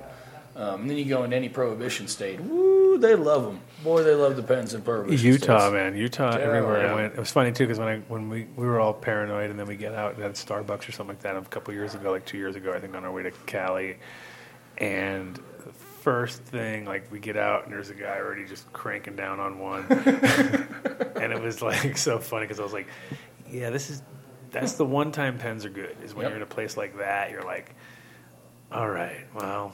At least we know we can get away with it here. Yeah. You know, it's, it's going to be like It'll get me to when I can actually smoke weed again. Exactly. It's that crutch, that Utah crutch you need when you're traveling. Yep, yep. No, I, you know, yeah, it's a crutch. It's really, for me at least, it's all because I just, it's, it's, it doesn't, just doesn't have the effect that uh, that I prefer from full flower.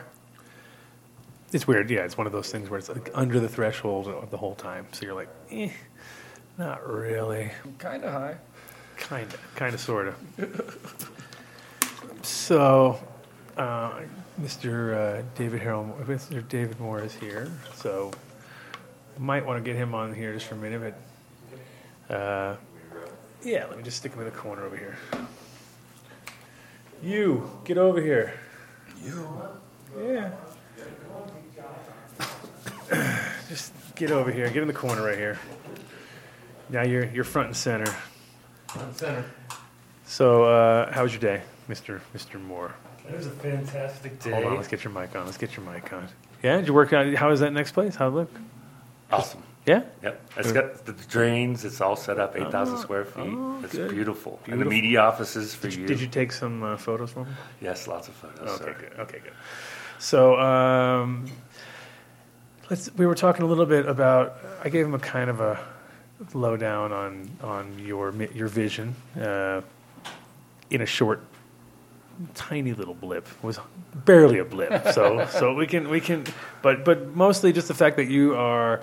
Um, looking at it because oh we were, he was asking me about distillate actually in the beginning and that was when we when I said well maybe I'll have somebody on the show later who is completely from the opposite end of the spectrum because of the fact that one thing we all understand is that it might be pretty and it might sound great when you hear these numbers and 99 point whatever you know oh it sounds exciting but the effect isn't really what you're thinking of and so you are um, zoning in let's say on the, the whole entourage effect as being your kind of like your focus of your of your pretty much your medicine right Absolutely. So this, yeah, the science is coming back and showing us that basically when you combine THC with the other cannabinoids via the entourage effect, that you get a 10 times more psychotropic effect from the THC. So one milligram of THC with the entourage effect is equivalent to a 10 milligram dose. So that's pretty cool. Also, when you That's huge. yeah, and also when you ingest THC, it converts into another chemical compound that is 10 times more psychotropic. So it's really like it's this doubling effect. It's really wild. It's this synergistic effect that just blows people's minds. So I'll give someone who smokes occasionally one of my capsules, and they'll they won't be able to get off the chair. and one capsule is only like 25% plant matter, and the rest of it's like oils and powders. Right. So it's really wild, and the cost is what's so what's so amazing about it. We can get it down to four, a 400% yield. So that's really the key is the 400% yield. I love when he says 400% yield because it's just like your brain shuts down. Like you're like, "Mm, 400% of what? Like, Right. It doesn't make sense. And I know my listeners are all like, 400%? What? This guy's full of shit. That's the first thing that people will say. But when you say 400%, it's because it's 25% plant material. The rest is other things that are added. So in a sense, it's bulk material. You're talking. You're not talking about effect 400% as Right. much as like volume. Right. Okay, just so we clear because our our listeners are very Very particular. particular. And the numbers, of course, are one of those things where it's like, wait a minute, he just said 400 percent. My brain doesn't really comprehend that because sometimes we'll get results of um, that'll be 105 percent or 110 percent. And I'm like, Wait, how does somebody not? How does, how does somebody hand you results of cannabinoid profiles when it's over 100%? It doesn't really make sense, but it's because they just can't dial in. Right now, pretty much everybody's on a like slightly different, you know, spectrometer if they're using one. So it's like the different. Everything's not dialed in exactly the same. So things will add up to a hun- over 100% sometimes. And I've seen it where you're like, all right, that just doesn't, A, doesn't make sense and makes me not believe anything that's coming out of this lab right now. But, but when you say 400%, like i said, it's bulk. And then um, also a little bit, because I, again, barely touched on anything, but uh, the reason that you're even here in this cannabis world right now and focused on trying to like get it out to the masses is the fact that you became a I mean, you've always been a smoker, right? Like that's never been an issue. Since 16, yeah. Yeah, so it wasn't like you never smoked weed, but you didn't think of it as a medicine until ten years. How many years ago? What's, what's your? So about five years ago, like, um, so yeah, and that's re- more recently. But Yeah. and in discovering it on your and, and the thing about cannabis is when you have a condition that you figure out that actually works for, whether it be Crohn's or or something like that, where it's really like particular. You know what I mean? Like you're like, okay, I feel better. That's pretty noticeable. And if you're suffering, as you had, like you had a few conditions, so tell those, tell Yeah. my listeners what how, how you got to this spot. Yeah, so basically, um, I have uh, autism, and that basically dysregulates my immune system via, via my bad brain wiring. So I was destined to die in my 40s, combined with a bunch of uh, childhood trauma. But basically, when you add all this stuff up, basically the science is showing that our whole bodies basically collapse, and there's a cascading of organ failure and all this kind of stuff that happens with traumatic childhood and autism and all this kind of stuff. So basically, I came down with celiac disease, which is an autoimmune disorder, and I went undiagnosed for like five years and turned into cancer of the stomach lining, which is a very unique cancer because it covers up the gut flora. The gut flora is the key to the whole microbiome, which is the gut brain axis. And basically, if your gut flora is not working, you're not getting all the minerals, nutrients, and vitamins into your system. And then my, uh, my, my enamel on my teeth started going bad. Basically, I was about, my kidney went into kidney failure. I was about three months away from dying, and I started, had to figure out a way to uh, make this a medicine work. And I couldn't afford the uh, concentrates. And the concentrates were coming back with pesticides and heavy metals, and it was making things worse. So I had to figure out a way to make this effective and cost effective at the same time. So that's when I started experimenting, and I came up, found up in my research that the Egyptian pharaohs used to have their shamans actually take cannabis and put it in a clay pot out in the desert in the middle of the summer and bury it. And With end- o- with oil. with coconut oil, yeah. And they would leave it out there. It would get super hot in the day, Yeah, and yeah, super yeah. cold at night. And I just extrapolated that idea into my patent. And as a result, basically, we're going to be able to produce all kinds of product lines that are so inexpensive that everybody can afford it. So a bottle of 60 Amazing. capsules will be $33. Oh wow, That's incredible. nice work. Yeah, that's and, it- and, it- and it's um, it's replicable, which is good too, because you're not making. So, like for instance, every time we talk to somebody there, because uh, we walked around a little bit at the at the show, and it's like, okay, so what's your extract? You know, it's like, no, there is no, it's not an extract; it's a whole plant. You know what I mean? So that Right. makes it from a from a grower's point of view, and from you know actually seeing like like 'cause sometimes it's crazy when you grow it, extract it, you know, go through all of this work to create this beautiful plant, then take and extract it, and then come back out with this other small sliver of what mm-hmm, it mm-hmm. was, and then take that and put it into product, which you don't even notice it anymore. You've lost all the the original profiles.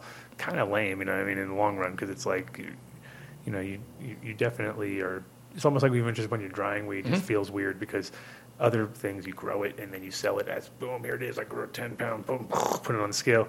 With weed, it's like you, you already kind of get the defeated pe- thing of growing all this mass and then drying it up, and then you're like, man, there's not hardly any other things except for like tea that you do this with. Everything else is all fresh, and you kind of Right. get the benefit of the, you know, wow, you get the yield. But in the end, it's like it's a struggle already, and then on top of that, you're extracting on the top three percent, let's say, or whatever.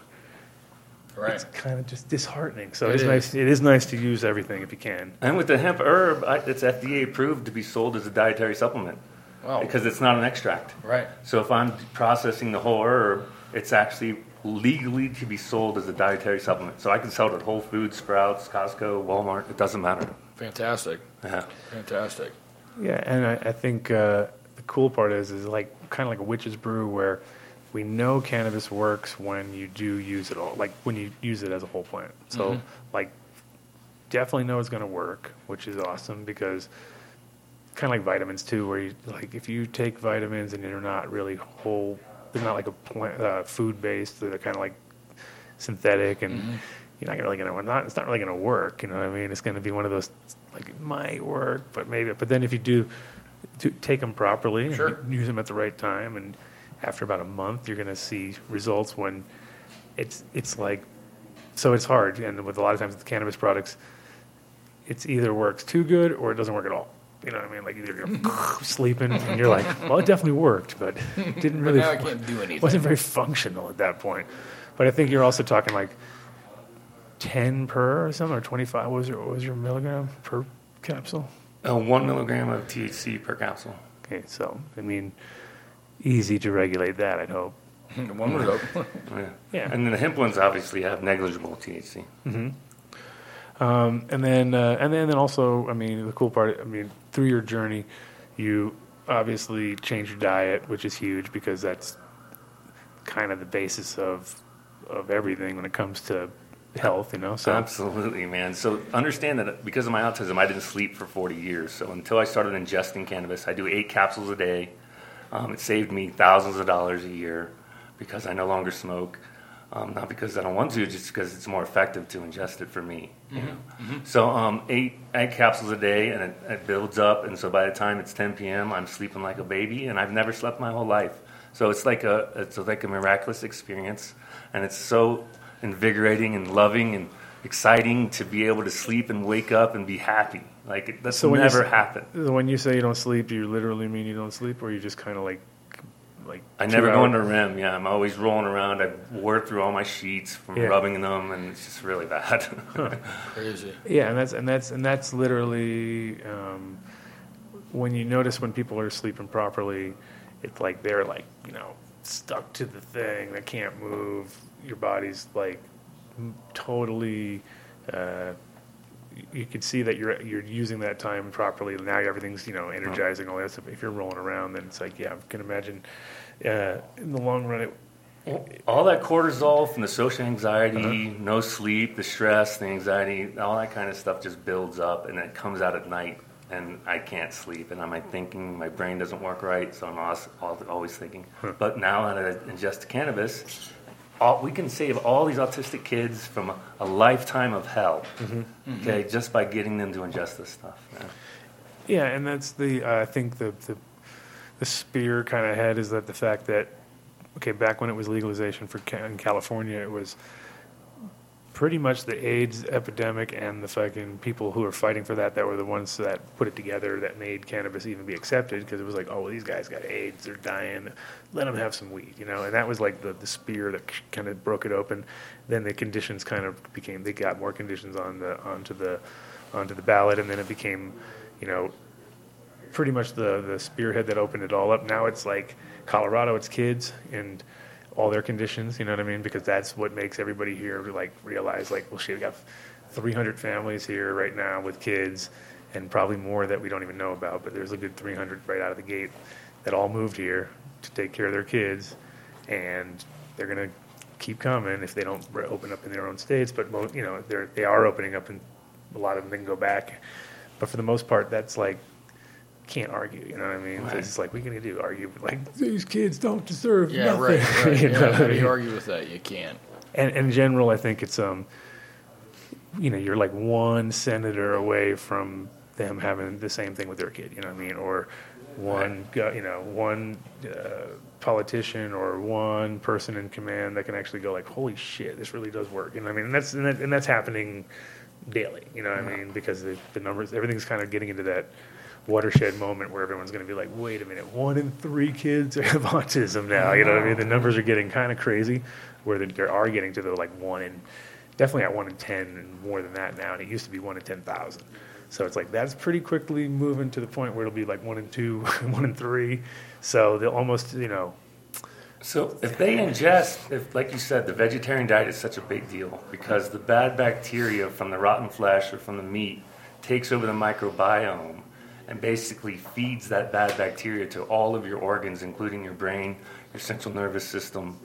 So if you're sick, you have to go vegetarian. And then if you ingest bioavailable cannabis on top of that, you can reduce your recovery time by half on all diseases, basically. Mm-hmm. Because all disease starts in the gut. It starts in the gut from the inflammation, inflammatory response from the bad bacteria from the meat, period. Right? So when you add dairy and sugar and corn syrup and all these toxins, they destroy your whole system. Hmm. You must reset your system by going vegetarian and then ingesting bioavailable cannabis. Must. I like the word must. Must. You must. Mm-hmm. Well, I mean, it definitely is a. It's a good idea to fast anyway, once in a while, like go for a couple days and just kind of like get your system reset. Just because it only takes three days of fasting, which is not even a long time, and it's like a lot of people don't realize they have.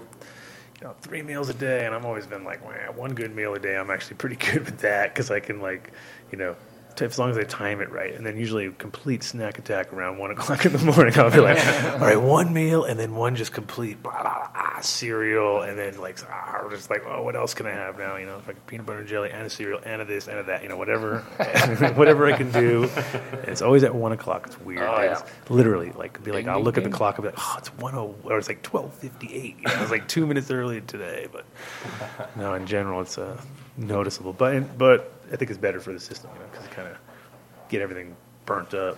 Right.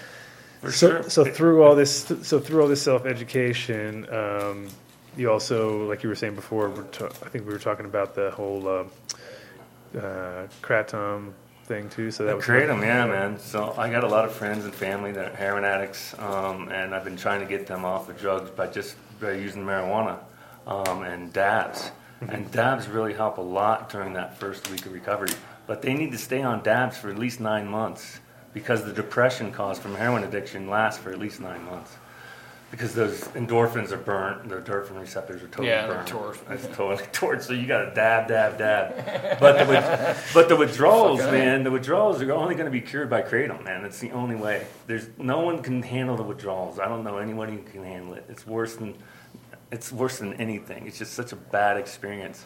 So I didn't know what to do to help anyone to get off. So I would get them on methadone, and that's worse than the fuck, than the heroin. Yeah, methadone is just like a, another another. You're just basically taking one evil. Yeah, thing with a blocker. Yeah, and It's going heroin with a blocker. Right, so Great. like- thanks.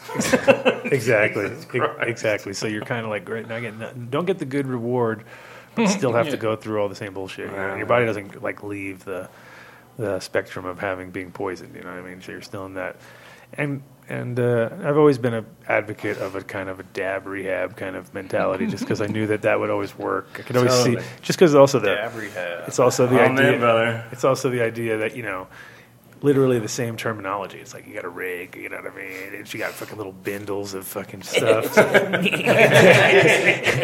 that's what people love. I mean, they get into that little. They're It's into the that. routine. Yeah, no, no, it's the routine for sure. and for a lot of them, that, that that is like you know, if they didn't have that part, and then the destructive part is the is the actual drug, and then on top of that, it's the social scene that they're dealing with, and the people that they're you know, all of a sudden they're fucking, you know, stealing shit and being just because of the just because of the, the need and the availability and what's the people that you're dealing with, you know what I mean? So, and then weed is, I mean, people have plenty of people use it as a crutch, and you see that, you know what I mean? You see people who are like probably shouldn't smoke so much weed because they're just wasting their time. But is that your whose whose car is that? It's not mine. That's all I care. You sitting on it? Was that you? You sitting on your lawn? Wasn't me, wasn't me. Yeah, that would be norm. Um, but no, in general, uh, you know, there's always people that are going to use it, you know, too much, and maybe, and then, and usually it's it's it's, uh, you know, it's it's one of those things where I'll be sometimes amazed. I'll like I smoke a lot of weed, and then I'll hang out with somebody who smokes way more than me, and I'll be like, almost like I know that they don't it. I, I- don't need it. They definitely don't need it. You know what I mean? But they're just, just at that moment.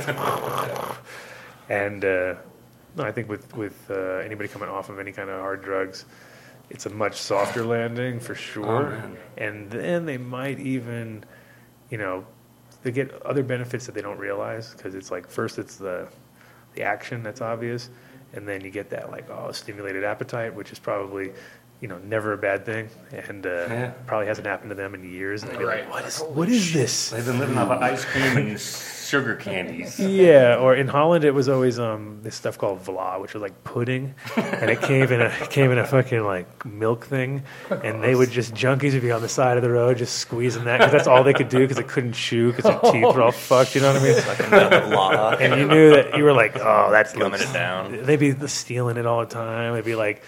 Junkies stealing Vla vla. again? Yeah, yeah. It'd just be like this chocolate or vanilla pudding in a giant blah. You know, so you knew you were at a bad level if that was your fucking diet consisted of that. Pretty Well, much. for sure, the malnutrition is a huge part of the recovery. I mean, it's it's a big mm-hmm. deal. They don't realize that they haven't they've been killing their bodies Right. until they get off of it. But it's it's interesting too because I when I I mean now I'm going on ten months right of alcohol, and I used to notice that I would just drink six beers instead of doing you know, and now I'm like spending all my money on food as I so I always go to this I go to the fucking nature grocers and I just like spend like it doesn't matter if I go there for like kitchen towels I spend a hundred bucks. I'm Oh, like yeah. just like oh I need this and that and those and this because I don't have anything else to do at night because I'm just doing dabs or smoking weed and pretty much now I'm really hungry. So now I'm all of a sudden like um, like you know again those late night snacks they those are what go but I'm pretty much buying food massive amounts and it's mostly going through my kid which is amazing because i'm like hey, that kid eats a lot of food for a little for just a tiny little guy i'm just like feeding him all the quality Give him. ten more years. oh yeah and then uh, be in hell. oh yeah. Well 10 years will be hell because he'll be 16 at that point. So the, he'll be wanting to use the car and it'll be like no come on you're not. We chasing tail. oh yeah. Should already have a harem by that point. I, I already know that. He's gonna have it. He's gonna be making moves earlier than that. But um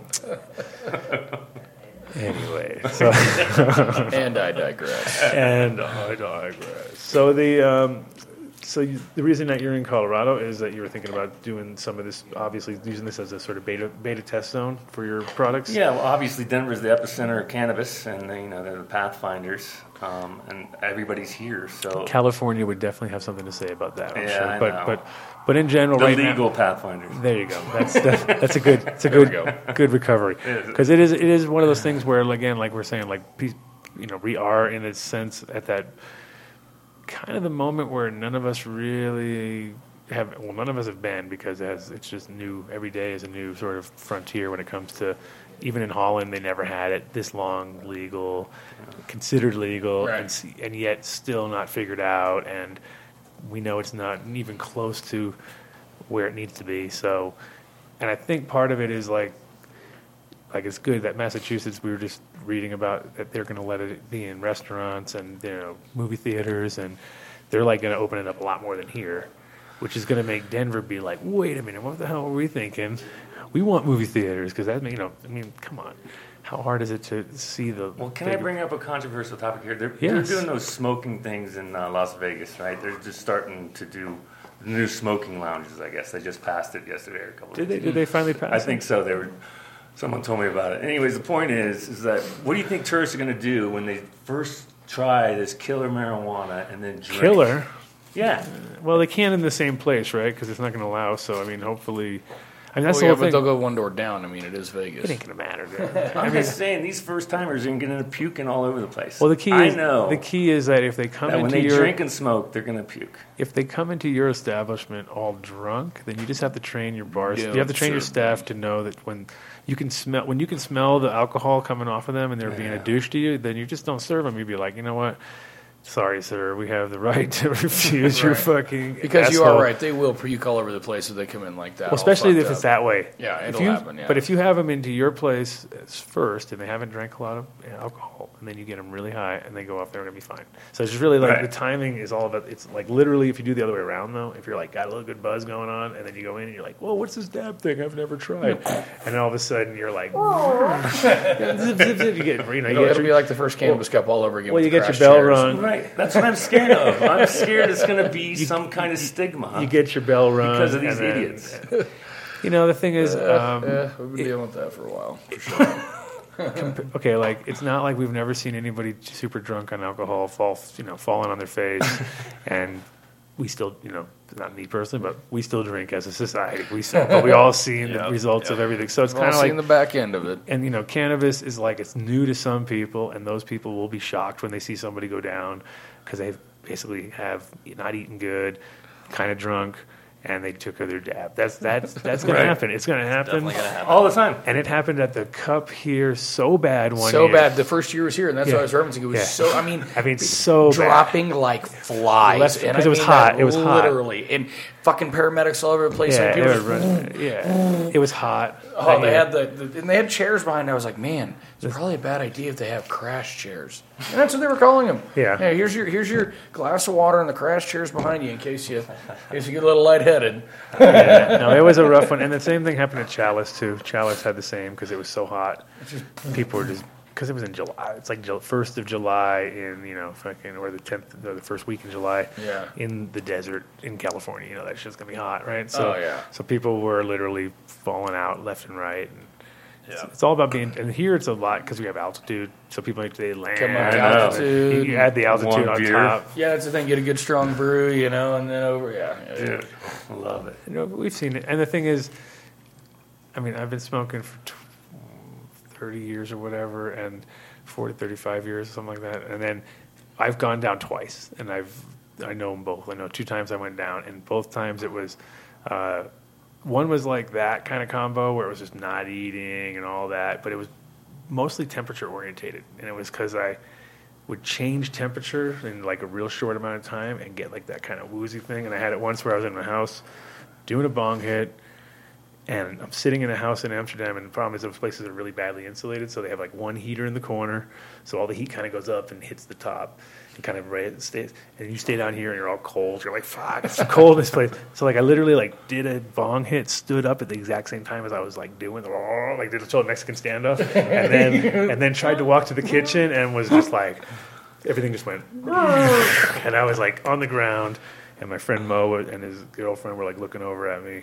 And I kind of woke up, and they were like, "Dude, you went down." You know what I mean? I was like, "Whoa, it's never happened before." That was the first time, and then the second time um, was similar, but it wasn't like wasn't like so dramatic on the temperature thing. But it was definitely like change. It was going inside and outside, and fucking same sort of deal. But I was like just worn out. Oh, and then I can. I guess I should probably count the time that I was driving 65 miles an hour and I fell asleep at the fucking driving and I wasn't really high, but it wasn't from a bong hit, but it was it was like that was the other other time I've ever passed out. But probably the least recommended of the three. Definitely the two doing the bong hit way better. Like do a bong hit, pass out. You're like that was kind of cool. That wasn't so bad. That wasn't the worst thing in the world, but driving and doing it that was that was one of those ones where it was like, yeah, not not good, but. That'll be legit if Vegas has those lounges by this spring. I know they need to. That's the problem. So they're selling it regulation. There's no place to smoke it. Yeah, you yeah, can't be you just- smoking on the streets. Yeah, no, th- th- it's the most ironic thing about Denver and Colorado in general that they haven't figured that part of the puzzle. Whereas in Amsterdam, it was the so you got 400 places selling weed, and you're not allowed to get it from anywhere, so it's all illegal. So that didn't make sense either. So there was like a part of the circle that didn't make sense. Here it was like you could buy it, you could grow it, you could sell it, you could. th- but You can't smoke it. You know, so, it so that kind of com- didn't complete. it. And the thing is that in Vegas, it's over if they really take do it smart because why would anybody come here and smoke Right. if they could go there? The only thing they want to do is go skiing here, and that'd be the only thing Mm-hmm. that'll keep people coming. Because the rest of it, there's like absolutely no fucking reason to come here. You know what I mean? It's like unfortunate, but that's the kind of like they're not really playing their cards right if they don't think that like it's not like They, We they have- have not taken advantage of the cannabis tourism aspect of it. They really haven't. I mean, it's obviously been here, and then there's there's businesses surrounding it and stuff. But as far as the state really embracing it, no, Not at all. No. No, to the point of like to the tune of hundreds of millions a year. You know what I yeah, mean? literally. because what I always tell everybody is like, if you take twenty dollars worth of cannabis and you buy it, right, to get to that cannabis as a tourist, you had to buy a ticket first of all to get here, right? So you paid you paid airport tax and all that already. So let's get that, you know, take some of that right out of the chunk because just to get here you had to pay something. Then you had to stay in a hotel. Then so you use more tax, you get your city tax and all that coming up there. Then you had to go to a restaurant. Then you had to go get that weed. Then you just had nowhere to smoke the weed, so you had to go fucking sit in your car and break the law, or go fucking Go to some park and break to, the law. Go to the park, break the law. Go. to, So basically, you've now come here, spent money, but you had to break the law. So there's a chance you can get in trouble. Probably won't. But at the end of the day, then you still managed to go buy another 20 sack at some point at a different shop. But to get to that one, you still had to take an Uber and do this. So you just keep adding all those fucking things up. It's like to buy 40 bucks worth of weed, you had to spend like thousands of dollars. And it's like, so the numbers are actually way more in their favor than they are in the weed people's favor. Plus, those people had to pay shitload of tax on the weed too. So, they Right, got- right. so they're getting money on the weed and the tourists. But they get- they get money on everything except that because they are trying to pretend like they're not in bed with the people who are making all the money. Because right now they're, Right. they are breaking the law just as much as we are if they're going to get all bitchy about it. You're like, you're actually a partner with me now. Like, we're giving you money. That means we're in bed together as a business. And so if the feds come in and sort of say something to me, they have to say something to you too, You're right? I mean, it's like, come on. So kind of feel like we're in the, we're, we're in agreement about that as far as they want all the money, but they don't want to give us free space, and that's the weirdest thing. So I think it's going to happen. So then Vegas is going to because Vegas was actually waiting for us, and we just suck. So Yeah. we can't even go like we can't even get that together. Yeah, there's the one. There's literally one just the other day Yep. that uh, was applied for, but you can I think what is it? Vape consume on- edibles and, and vape. Yeah, I can do that anywhere. Yeah. Where I- can you not consume edibles? I'm not. They have a license to go consume edibles. Oh, you know, and you can go. Oh, you can get coffee there too. Don't forget it, guys. You can get coffee there. Yeah. So what is? I can get coffee anywhere, and I can eat edibles wherever I feel like. I'm not paying You five dollars to get in the door. Exactly. You got to pay five dollars to eat Oh, an yeah, so they're- edible, and s- then it's still not going to work until you get home anyway. Right. So, I mean, yeah. What am I going to sit there for two hours? I mean, There, there's no, and then the vape part. Okay, technically that means we could do dabs. So vaping is dabbing. It's all the same thing. So there's no flames. As long as there's no flame, we're we're, Right. we're sublimating, right? Here, sublimation. It's the same thing as vaping. So theoretically, that'd be the only cool part about it is we could have a nice vape bar, or vape slash dab bar. but they probably wouldn't want it. They probably just want this nice little pen. They wouldn't want the rig. Like, oh, I Well, don't but they, about they that. can't really argue if you say, well, fuck you. I mean, it's think like I'm staying within that. Pens. No. I think they specifically say vape pens and edibles. Oh There my you go. God. there you God. go. There like you go. I can't stand anywhere and do that. I mean, I could go in front of the. You could go stand in front of the fucking t- city hall I'll and just just. sitting right in front of the coffee shop and smoke my vape and eat my Yeah, edibles. so that doesn't mean shit. You know what I mean? right. That's No. I, I exactly. I saw um, the same thing. I was like, I was like, I t- I like I commented on that thing when I saw it. I was just like, that doesn't make any sense. It's That's not, even halfway there. No. How many people have been fined for smoking in their hotel rooms? Like Oh. I've been fined several times. Hotel rooms, I would never know the numbers, but actual Yeah. fines of like people getting arrested, I think it was like Yeah. 400 or something like that last year, Yeah, city 337 or something like that. Holy shit! Yeah, Quite a a lot. decent amount. A decent amount. And More it's than all in ever. More than ever. Parks and 16th Street Mall, and you know. And it all used to be stuff. like 140, and now it's gone up like till 300 or something. But that's just because they're enforcing it more. It's not because there's more of it. It's And the hotels will charge you a cleaning fee. Too, Oh yeah, right? well, unless yeah, I mean it was some cleaning fees. I've Oh. seen a oh. few of those. Yeah, I've seen a few of those. well, those are like those are like like for smoking. some places will. I mean, it's weird too because there's places that are like so on it that Oh, they're I've- waiting for it. You get fine. You haven't even smoked there yet. You're like, dude, I just have weed in my bag. It's I- like, dude, no, I- I've and they're literally done like, that. and I- they're going like, no, it's you can smoke. And nope. like, no, I'm like, no. I haven't even got in the room yet. You know what I mean? No. It's like, come on. It's like they're they're, they're sometimes ridiculous. I have definitely been accused via the loudness of the weed before I even smoked any of it. Eh, what happens? And I swear they're just they're waiting for it. They're waiting So for so they're it. talking by the spring of 2018, Vegas will have pro- may have marijuana lounges, but you know that means they will for No, they're sure. gonna have it. Yeah. And uh, again, that's like the obvious smart move. It was already like before because the, the problem with, as you know, in Vegas is that it's all tobacco and uh, and liquor boards and people that are like you know they're in control of everything. And it's like it isn't isn't it so the transportation through them? It has to be done through the liquor distributors. Listen, that's like nuts. And So- you got to hire a liquor distributor to transport your weed from one room to the next room in the same building. Sounds like Vegas. that's like union. That's like That is some union shit, dude. That is- that's some That is union. some union shit. yeah. Hey, hey, I'm not out here for my health over here, you know. And you're like, oh. whoa, hey, give Vinny some money over there. You just moved it from eight feet. I, that was the first time I ever had to deal with Union was going to Vegas and doing a weed show, doing for champs, and like, like at the edge of the place, and I was like walking, and the guy's like, yo, yo, yo.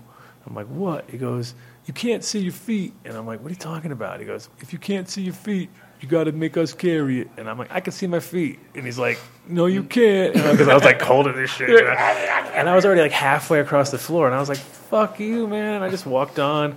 It turned into a big deal. And of course, Yeah. in the end, uh, Some goons showed up. And, Totally, and we didn't pay a dime. We went You in. didn't? We went, no, I said, "Fuck you." I, I, I stood my ground. I was like, "We're carrying it. We don't care." And In they were- Chicago, they would have beat the shit out of you. yeah, yeah, yeah. it's Ooh. nuts, though. I mean, I just really, I didn't realize it until this is like in 2009, and uh, yeah, actually, no, was, you know what? It was Los Angeles. It wasn't. It was in Los Angeles at their civic, at their main thing, Yeah, and it was yeah. just, but it was all union guys, and I didn't get the whole. I didn't understand the concept because I was just coming back from Europe. Like, what union? union? What is? What? do you- Two hundred dollars, you got to pay them to go like this. Plug in a plug. That's exactly what it is. Yeah, man. yeah. Thanks, man. Yeah, appreciate that. And an extra 200 for one to watch him do it too, dude. right, exactly.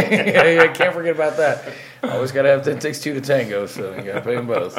yeah, and that's the, that is the uh, the unf- and then the worst part about those things is that you know once you've done it, like you realize when you do them in those humongous places that it's like you know a you can't smoke there obviously, um, but also it's like as professional as it is, I much li- I much rather have one at a hotel where you got you know cool place. They rent out every room like old school style. You got your little fucking suites all set up. No, to Yeah, me, yeah. those were the best shows because you know you, you kind of like wasn't the same walking up and down right. You know, it- Intimacy, man. yeah. So I, I I think people will appreciate the Stanley Hotel would be a cool one to do in it, Oh, do a whole show at. You know, just because then everyone would be curious to go there, just because they'd want to. Was it two two thirty seven? Was it two three seven? I think so. That sounds right. Yeah.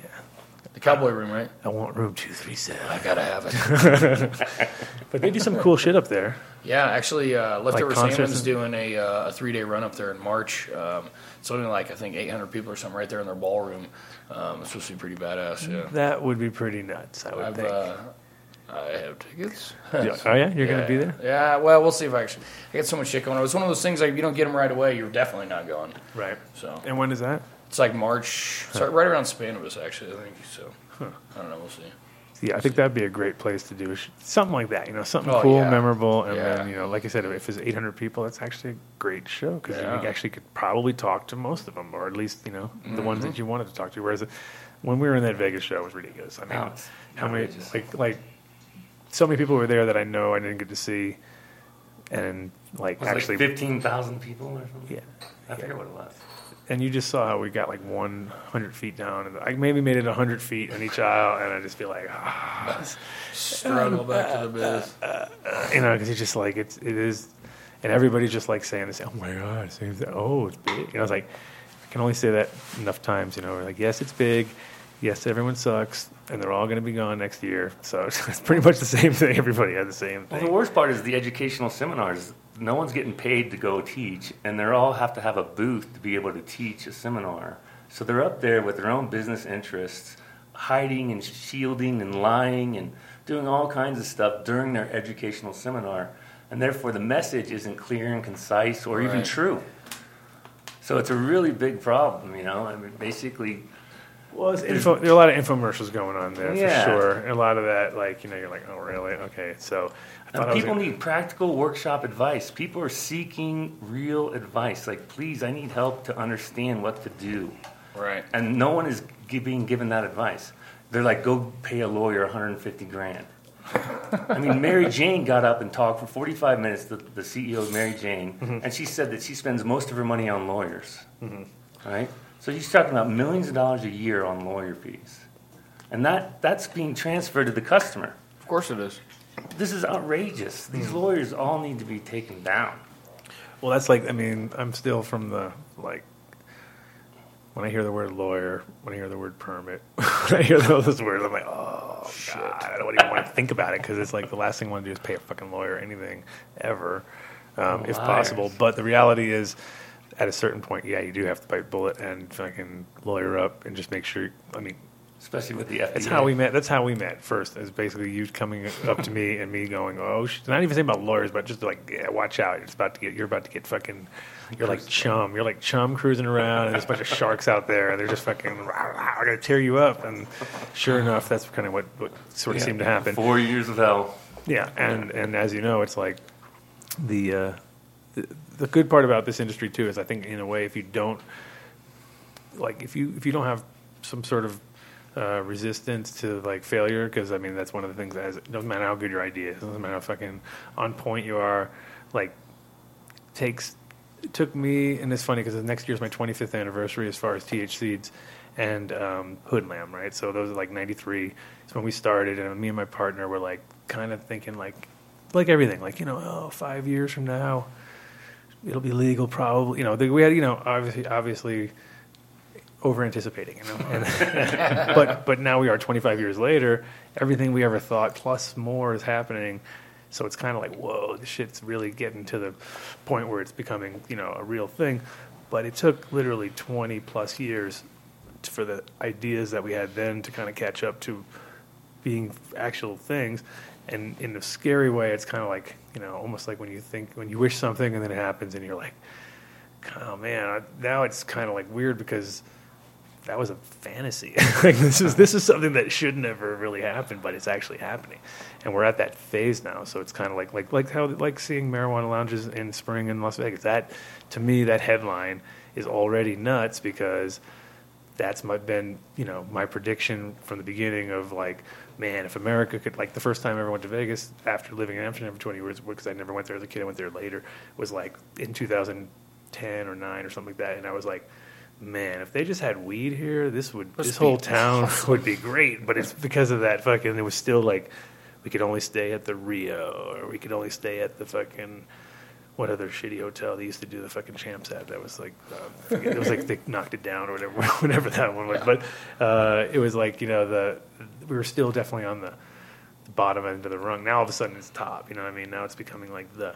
biggest tax contributor like in Colorado for sure you know what I mean like there's no doubt about it like some some towns like for sure it's the dispensary putting in or maybe the King Super or fucking those kind of things. But besides that, it would be the dispensary that probably gives the biggest tax to the, sure. like like in Windsor, like where Derek had his place, he was the second biggest contributor behind fucking Safeway or something, you know. so I was like, and that was a tiny little town. But I don't think the casinos are really back in this marijuana thing. They hate no. That's the crazy part is they haven't they haven't figured People it out. drink less and gamble less. Mm-hmm. So I know. Well, that, Perfect. They have to come up with. Well, that's. A, and it- well, the thing is, though, is people are more willing to do a lot of other things, though, that they wouldn't. That those people who spend money on on just gambling and and, and the thing is, that with- to, for those gamblers, it's a it's a constant ebb and flow too, where they have to pay. They have to pay them to do it, whereas weed guys. We won't expect as much. We're not going to go up there thinking we're getting free drinks all night because we're not because we don't care anymore. So we don't. First of all, don't worry. stoned, so just think about how much free alcohol they give out every year, and just start putting that money towards like, oh yeah, well, so they don't drink as much at your bar, but if you gave them their own area where they could smoke and gave them other cool shit to do, they'd A really probably nice go for that. bar, All of a sudden, they'd be like, hey, finally, something that's not alcoholic that's really good. You know what I mean? And then you have all that untapped fucking resources, which like, it's not like they can't come up with some cool things. You know what I mean? Yeah, it's, true. it's Vegas. You can have like I what mean, Steve Wynn's doing with his. I uh, mean, literally have a fucking like ridiculous sundae bar that goes on for like two miles. You know what I mean? They'd be like, dude, have you been to the two mile sundae bar? And you're down there like, ah, like putting that on a scale at the end and be like, fuck, I just spent a week's wages on a sundae, you know, because they're just totally high. You know what I mean? They're missing out on all that possibilities. You know, the things that actually maybe don't uh, necessarily have to be alcohol, tobacco, or ah, fucking, I don't know. you know, It's just casinos rule Vegas. They Oh, rule. I know, I know. But they could still have those people. The thing is, they wouldn't hurt anything by bringing in weed because weed people don't necessarily. It's not like they. Our biggest problem is that we want to have a beer in one hand and a joint in the other, and Yes. that never happens. That's the problem. That is the hardest. That's not going to happen in Vegas yet either. No. Vegas is going to be. You go over here and smoke your weed, and you guys go over there and drink your beers. And if it's in the same facility, you're gonna have to put your beer down to go Walk smoke a joint, and then come back, and then you're gonna be roofied, and then you're gonna fucking be, or your shit's gonna be gone, or you're gonna have to chug your beer before you go in. It's still, it's kind of like what Amsterdam's turned into. Also, it used to be totally cool, and you could go to the Melkweg and you could just fucking have a beer, watch a band, smoke a joint, and be like, "This is so cool." And then all of a sudden, around 2003 or four, they started with the Indoor Clean Air Act over there. So they came around and they said it was really weird for, for about two or three months. They didn't. They actually read the law the way it was written, and after that, they kind of like rewrote it, rewrote it to make it even to get cannabis out. But for a little while there, it was tobacco. You can't smoke tobacco inside. So everyone was like, okay, cool, I can smoke weed, right? Yep. I was, like, I was like, this is fucking awesome, dude. We can smoke weed. They can't. They have to all go outside with their mixed joints. And they were running around checking people's joints while they were rolling them, like making sure they weren't putting tobacco in it. And then it just turned into a shit show. And then they were like, you know what? Now nobody's respecting the rules. Everyone's rolling fucking tobacco joints. So we're going to fucking make it so you can't smoke any joints. And I was like, God damn it. They fucked my shit up because that, for a little while, I was like, oh my God, dude, we are like the only ones in the club half the time because everyone's outside smoking cigarettes, and we'd be like, "This is awesome, bro!" We can woo." and everybody knew that we smoked pure because we were American guys that were living there. So like all the guys who worked there were like, "Oh yeah, Adam's cool. He smokes pure." And then at one point they were like, "Hey, you can't smoke," and I was like, "What?" And they're like, "Yeah, new rules," you know. And I was just like, "It's like my friend telling me I can't smoke in the fucking club that I've been smoking for the last 15, 18 years." I was like, "What? What do you mean?" He's like, yeah, they were changed. I was like, no. So now we have to go upstairs into the little smoking box with everybody and be like, what? And then you got you can't bring your drinks up to that area. You have to fucking. Uh, oh, it was just like being a kid. Like all of a sudden you felt like you're eight years old. You're like, so really, I can't. And that and that to me is like the most simple thing. It's like if you can just find a place that's going to allow you to have a joint and a beer.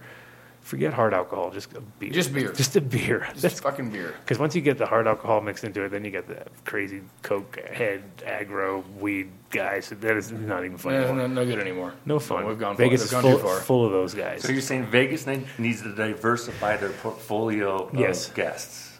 Oh, that too. That would help. Oh, yeah. That would help. I mean, because the thing is, the weed people go there anyway, and, and it's starting to become normal enough. You know, drinkers lose their inhibitions and lose all their money too. That's what's so great about drinkers. Weed people lose wallets, dude. So, so we lose all our money. We lose all of our money at once in just one Just one sweep. fail we don't, even, we don't even have to like waste time on a fucking machine. You just here you go. Whoops, Take lost it, it. take Err. Yeah, we're not.